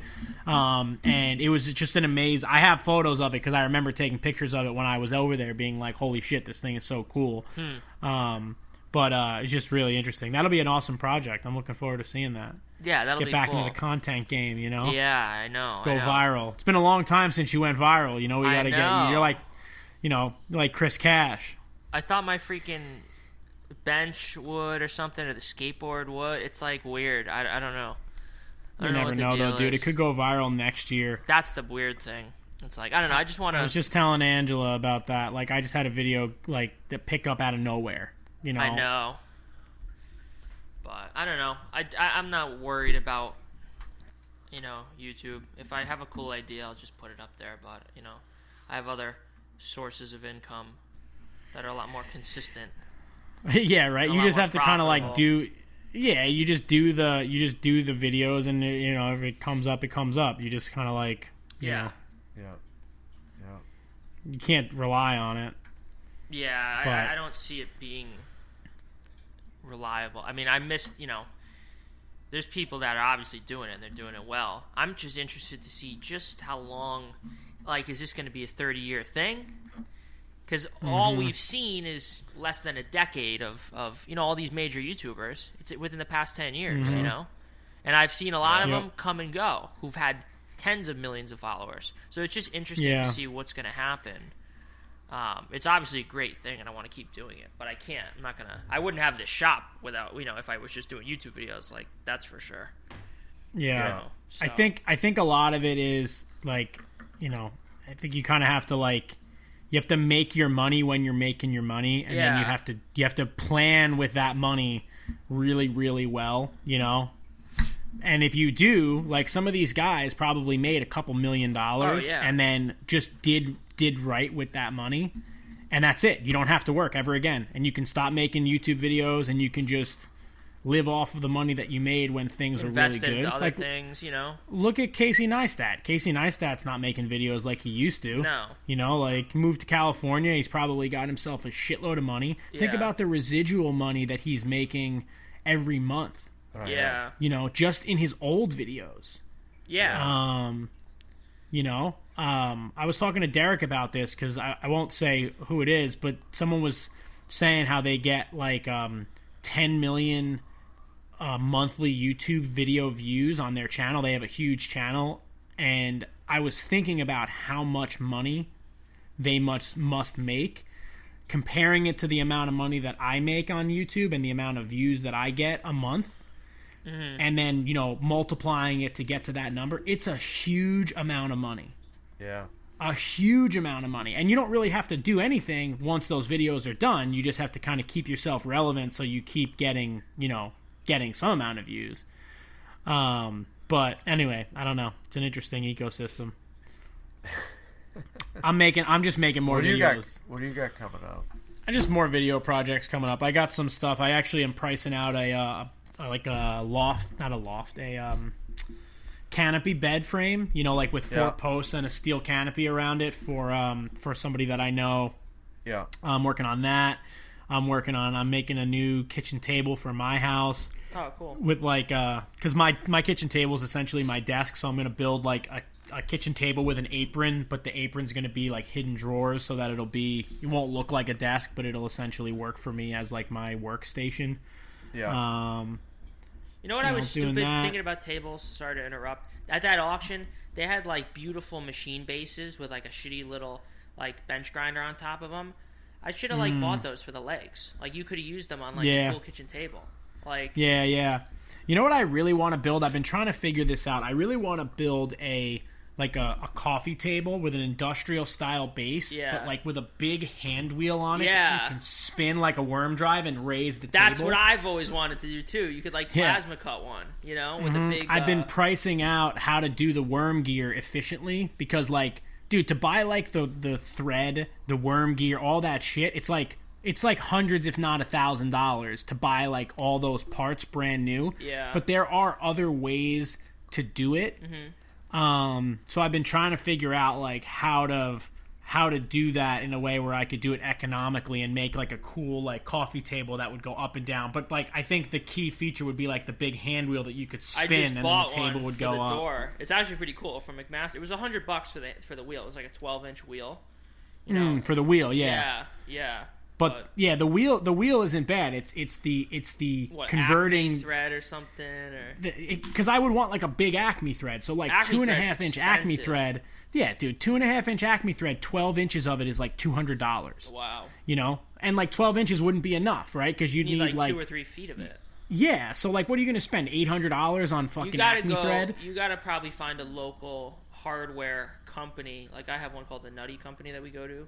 Like it's got to be like half the price of McMaster. You know, it'll still Mm-hmm. yeah, expensive, I but yeah. I was even thinking about. You ever seen old screw jacks? You know, they look like they're Oh, like yeah. tapered. Yeah. I was even thinking like screw jacks. People sell those for like twenty bucks at flea markets. I was even thinking if I got an old screw jack and I figured out a way to weld Acme thread to that and then do a worm drive on that Acme thread, so it was kind of like more for show. But like, because like to get like I want I, in in a perfect world I'd have like four inch Acme threads so it would be like super industrial. but like they can't even get it, you know. I don't know. I just feel like it'd be cool if it would look like you know Yeah, like this like crazy yeah. industrial base, um, and cut you know like you said, cut everything on the plasma table. You know, you can easily make. Well, wait, hold on. What would like- you what would you need here? Because you'd have your like accordion, what you call it, you know, thing with all the, you know. I'm trying to think of the word. I don't know. I want to have it on like a mono post, so I want to have oh, like I'm I thinking want of to have something like a different. Yeah, yeah, yeah. I know what you're saying, where it would like open and close like Oh, this. yeah, and then I want to have it just like a big rod in the center. I was thinking, oh, now I see, I, now I see why you're saying such big Acme that I'm like, Yeah, Jesus I, you're, you're thinking of a the horizontal one, thread yeah, where with you the, crank it from the, the, scissor. side, the scissor yeah, lift, yeah, yeah, like a scissor lift. Yeah, exactly. I like that too. I just think I thought the idea of having like an industrial base with a single thread in Oh, the middle and then a wheel below it, and you spun the wheel, and then you know the wheel's spinning uh, on a horizontal shaft, but then the vertical shaft is going up and down. That's cool. Yeah. I feel like that would just be. I mean, you know, uh, whoever needs it, like you know, like I'd be ba- basically building it for myself. But Mm-hmm. I don't know. I just been thinking about how that might be a cool project. You know, you almost need like a uh, a big f- fifth axis CNC machine um, that you could turn a giant like five inch Acme thread out of like uh, out of like aluminum or something, or you could even make it out of wood. And then spray it with your rusty paint, Derek. Yeah. Now we're getting Nice. crazy. Nice. But what have you guys been watching? Let's wrap it up. Oh shit. oh, Paul, tell us who you've No, been I- watching. I Come on, you gotta have actually- you? Tim Hold Dillon on. again. Dude, it's just like, been the eighth Tim time? Dillon and tractors and, and, and like you know. Tractors. Let's Oh, talk about watching. tractors. I was watching R&R Buildings. You know, everyone knows him. That's nothing okay. new, But he, RR I was watching his. He's the best. I was watching his video on his Kubota excavator because I have a problem with the machine, like the big machines. Like I wish I got to get some. I got to get a tractor. I got to get an excavator. You know. Sell your Bridgeport, and instead of rolling the money into the other Bridgeport, roll it into a Kubota. That's what I'm doing with all my motorcycles. need I'm to, selling all um, the motorcycles, and I'm buying a machine with the money. I would need to sell 60 Bridgeports to get a Kubota excavator, but At least you get the down payment for yeah, the Kubota at least I could get like Let's the put it bucket. that way. I get a bucket. Yeah, the bucket. Yeah, that's Um, right. But you know, if I ever did, like, I want to hopefully in you know, the next couple years or you know five, ten years down the, the line, buy a piece of property. And I told you guys my plan is to build a, a barn with a little apartment attached to it, and then Mm-hmm. and then once I have kids or whatever, you know, after that, and I get more money, I could build like a house next to it, and then I have like an in-law apartment or whatever. For me, Have a nice little spread, you know, for Derek. In-law when he- me? yeah. nice. yeah. Nice. Love it. Um, Love it. you'd be right attached to the shop. You know, you'd be right attached to the barn. But I want to get like machines and stuff. But I do want a tractor soon. Like I really want a, a Kubota tractor. But we'll What see. are you gonna What are you gonna do with Just fun. tractor? Just fun. Dig holes. Dig holes. Fill move 'em snow Push dirt around, around. Push dirt around. You know, just fun things. Nice. No, nothing really necessary. Great to be a kid. Yeah. Yeah, right. I um know who I've been watching. Guy, I mentioned him to you guys before. Blake McFarland. He's uh, on Instagram and YouTube. BM Sculptures. He does the stuff with the tires. Mhm. And uh, Huh, I he- don't know he's- him. It's funny. He's like pretty well known. He, I, I'm ninety percent sure. I came across him about a year or two ago, but he, um, I'm pretty sure he was a professional baseball player, and he Huh. got hurt. Wow. Yeah, I don't know if he was a pitcher or something. I, I forget the whole backstory behind him, but he ended up. He's a friend of Jimmy's, and um, it's um, you can. I'll let you guys figure out how he became friends with Jimmy, but um, there's a connection there. And it, I told Jimmy about him a while back, and Jimmy was actually. I'll give you a hint. He was out in California having like dinner with this guy, and he's like, "Hey, I'm talking to this guy that you told me about. This guy Blake." And uh, it was funny. We just kind of talked for a little bit, but uh, we talked back and forth through Instagram. But he takes like tires and he makes these amazing sculptures with them. Wow, I'm looking at And this. uh, yeah, like just like he does What's with the like What's the the last road. name again? Uh, McFarland. It's BM Sculptures. Okay. B as in boy, M as in Mary, and um, he does them for like uh, like the Rose Bowl. He's done them for and Yeah. stuff like that. But he just did this one for a basketball team, and he built the whole thing. And it was funny. He's doing it, and I'm like, that thing kind of looks Jesus like shit. And uh, in the middle of the video, he's like, and I was really disappointed with the way it looked, so I tore it apart. And he just literally cuts this whole thing he's been working on for three Oh weeks. God. Tedious Oh my god. tears it down, and he rebuilt it. And uh, it was just I posted about it my story. I I mentioned him and that girl. What's her name? Uh, from Three by Three Custom. There, the friend of yours. There. Tamar. Tamar, yeah. She basically the same thing. She had like that huge project that chair she was working on. She had to redo it. and it's like just so devastating to have Yeah. to. I, I actually might be doing it to my end table. I might be cutting the legs up today and. Well, how many them. signs have you like, you know, Oh, demoed and then almost redone? every, almost every one of them. Right, But it is. It just it's so frustrating. But when you care, it's like you want it to look right. But uh, Mm-hmm. he's really he's- he's a good guy, and uh, he makes some really amazing stuff, and uh, he's worth checking out. So, BM Yeah. Sculptures is mine. BM sculptures. Yeah. Um, that's good. He looks like a good, interesting guy. Got to Yeah. got to keep an eye on that. What do you got? You you must be watching. I've been. I've been watching a ton of stuff, um, but I'm trying to think of like what's a good one that I haven't. You know, like I've talked about stuff made here like ten times. I times, know, but dude. Ridi- ridiculous. his his new video, He's- the pool yeah, video. Did you guys it's- watch dude, that? ridiculous. No, Ridiculous. It's but I heard about it. just over Dude, the it's he made a freaking. It's just insane. He made a pool cue It's- that never misses. It's almost like, Like, it's not even real. it's like, he's unbelievable. too- he's Like- When's like, Dar- if you could be DARPA or something smart- gonna like get a hold of this guy? Or you know, isn't that that government agency that makes He's- all the crazy yeah. shit? Yeah. They're gonna like steal Yeah, this like- guy. He's gonna be gone from YouTube one day. Seriously, he's like he's too smart. Like he's Yeah. just like it, it just like it's crazy. just crazy. Eh, Like it's, uh, you know, I get like, like I, I get the principle behind some of this shit, but then it's like this is like so out of bounds of like this like oh Yeah. it's gonna have these little fingers and I got a, a projector on the ceiling that's like scanning the the Yeah. table and. You know, How about when it didn't work, right? And he's like, "Oh, the the angle, it's off, so I need Mm-hmm. it's, to do it's this." and skewed? Yeah, It just it's, it's it's too much, too much. Uh, it's too much. I, you know, I don't watch his videos. Don't Yeah. encourage him.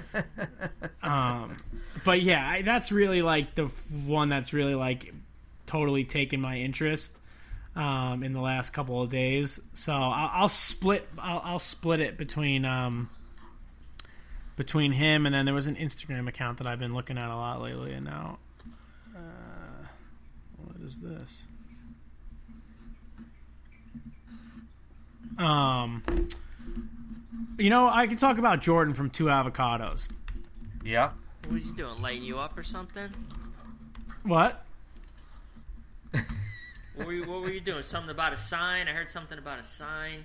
Oh yeah, so I made a sign. All right, I made a sign, and I got shit talked by Jordan and his wife on how my sign sucked. Oh, and his but you know what? And his Yeah. wife. Well, his wife's the sign maker. Yeah, He's his just wife's he, the all, sign maker. He all he does is cut circles on the CNC, so he doesn't have he can't say a goddamn thing Yeah. about my signs. Um, but no, I, it was interesting. We, me and Derek uh, FaceTimed with him, and we were talking a little bit about his business and like, you know, I, I like. I can't stand when people like feel like their businesses are these like secret agencies and they have to like shroud every bit of information from the public.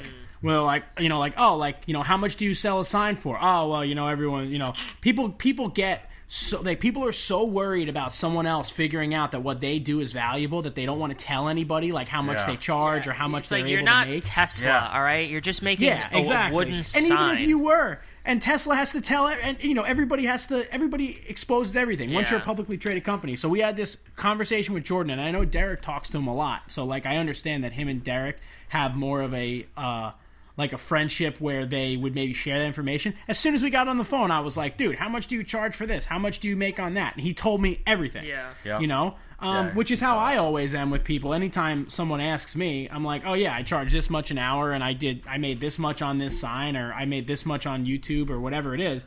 Because like, it's not a freaking, it shouldn't shouldn't be a secret, you know. But it's just very interesting to hear his like very um, matter of fact, no bullshit approach to how him and his wife run that business, and they're extremely successful. I wish them uh, all the success. Um, but you know, I just want them to know if you guys, you know, start slipping, I'm gonna come in, I'm gonna fill that void, and I'm gonna be the new, I'm gonna be the, the world's greatest sign maker.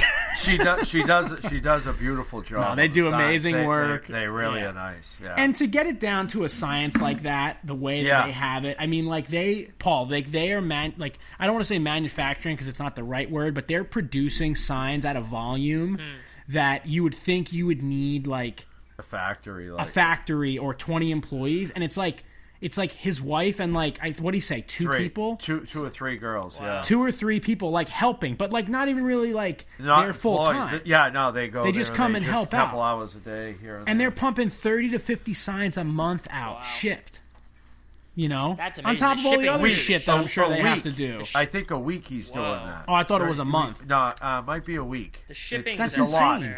It's a lot. It's a That's lot insane. of signs. Yeah. so I, you know hats off to have hats off to the two avocados team over Yep. there Yep. um even if they did you know then if they did throw a little bit of shade at my sign you know That's all right. listen everybody's Any got publicity is good publicity. That's right. You know, so Yeah. we gotta take. it. We gotta- Um, so go buy something from the Two Avocados store. Um, Yeah. I need but to check that really, really, actually, go to the Two Avocados store and look, and then go to the Derek from Malden Etsy store and buy something from his store. yeah, they're they're mass produced at two avocados. Dude, You where are they uh, getting all this Sm- business sm- from? This advertising and business. Etsy. Oh, it's Etsy. Etsy, yeah. Etsy. Etsy's magic, man. Well, you know, once you succeed on Etsy, it's Yeah. like, why wouldn't they make you Yeah. more successful? Now, what's the Ronders. avocado? Why are we out? They just are we avocados. Avocados? It's a, it's a it's a long story, Oh, but okay, okay. yeah. They got five stars. They got 800 reviews. wow. Yeah. Jesus Christ. Good for them. And and they're pr- like, dude, you know what's so funny is when so Angela and I were making this sign right for her friend's kid. We probably saw we went on Etsy because she was like, "How much would a sign like this cost?" I'm like, "I don't know." I said like a I don't know. Derek charges a couple hundred bucks for a sign like this. It's got to be worth some money. She went on Etsy and, and saw signs like theirs, and I literally looked at the prices and said, "There's no way anyone in America could afford to make signs for seventy five dollars." Where dollars." do they live? They live in Indiana, Indiana, but then he told me their pricing structure and how they get material and how they do it, and he- it makes sense. Yeah, he just does such huge volume. Like he buys pallets of wood, Yeah. and it's cheap where he is, and he can Mm-hmm. store it, and you know, and it, they just have it down to a science. Yep. They just like Yeah. just do it. Like They've said, got it's like, mass 20 fonts. it. Yeah, they've Yeah. got 20 fonts. You pick one of the fonts. Yeah. They've got, you know, 20 colors. You pick one of the colors. He's got Yeah. everything that he Yeah. needs Yeah. there. It's It's like So you're going he into can Chipotle. You're building a burrito. Yeah. Yeah, 100%. So he can So- sell a sign so for 77 he's- bucks. He's what's that steakhouse? I don't know. What's Which that one? steakhouse Peter you guys mentioned? Peter Luger's? Okay, Longhorns? so so he's Applebee's, Yeah. and I'm Peter Luger's. So if you want Yeah. quick fast, There food, you see go, there you go. You want Peter Luger's? You come see Oh me. Right? my god. Hey, Order a we Bruin sign from him, and you see what you get. Oh my god. That's that's a good way to end this Drop week's the podcast. Drop there the you hammer. go. We will see That's- you all that- next week. that bastard's gonna produce a Bruin sign. I know it. I love it. Thank you. Uh, that's it. If you like this show, take a look at our other shows made for makers just like you at www.makery.network.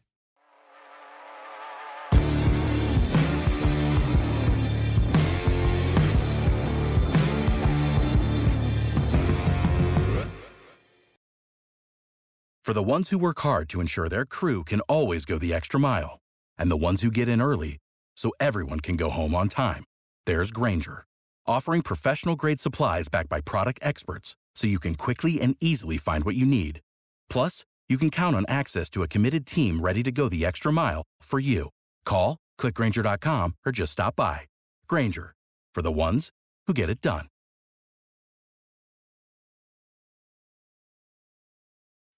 When you need mealtime inspiration, it's worth shopping Kroger, where you'll find over 30,000 mouthwatering choices that excite your inner foodie. And no matter what tasty choice you make, you'll enjoy our everyday low prices, plus extra ways to save, like digital coupons worth over $600 each week. You can also save up to $1 off per gallon at the pump with fuel points. More savings and more inspiring flavors make shopping Kroger worth it every time. Kroger, fresh for everyone. Fuel restrictions apply.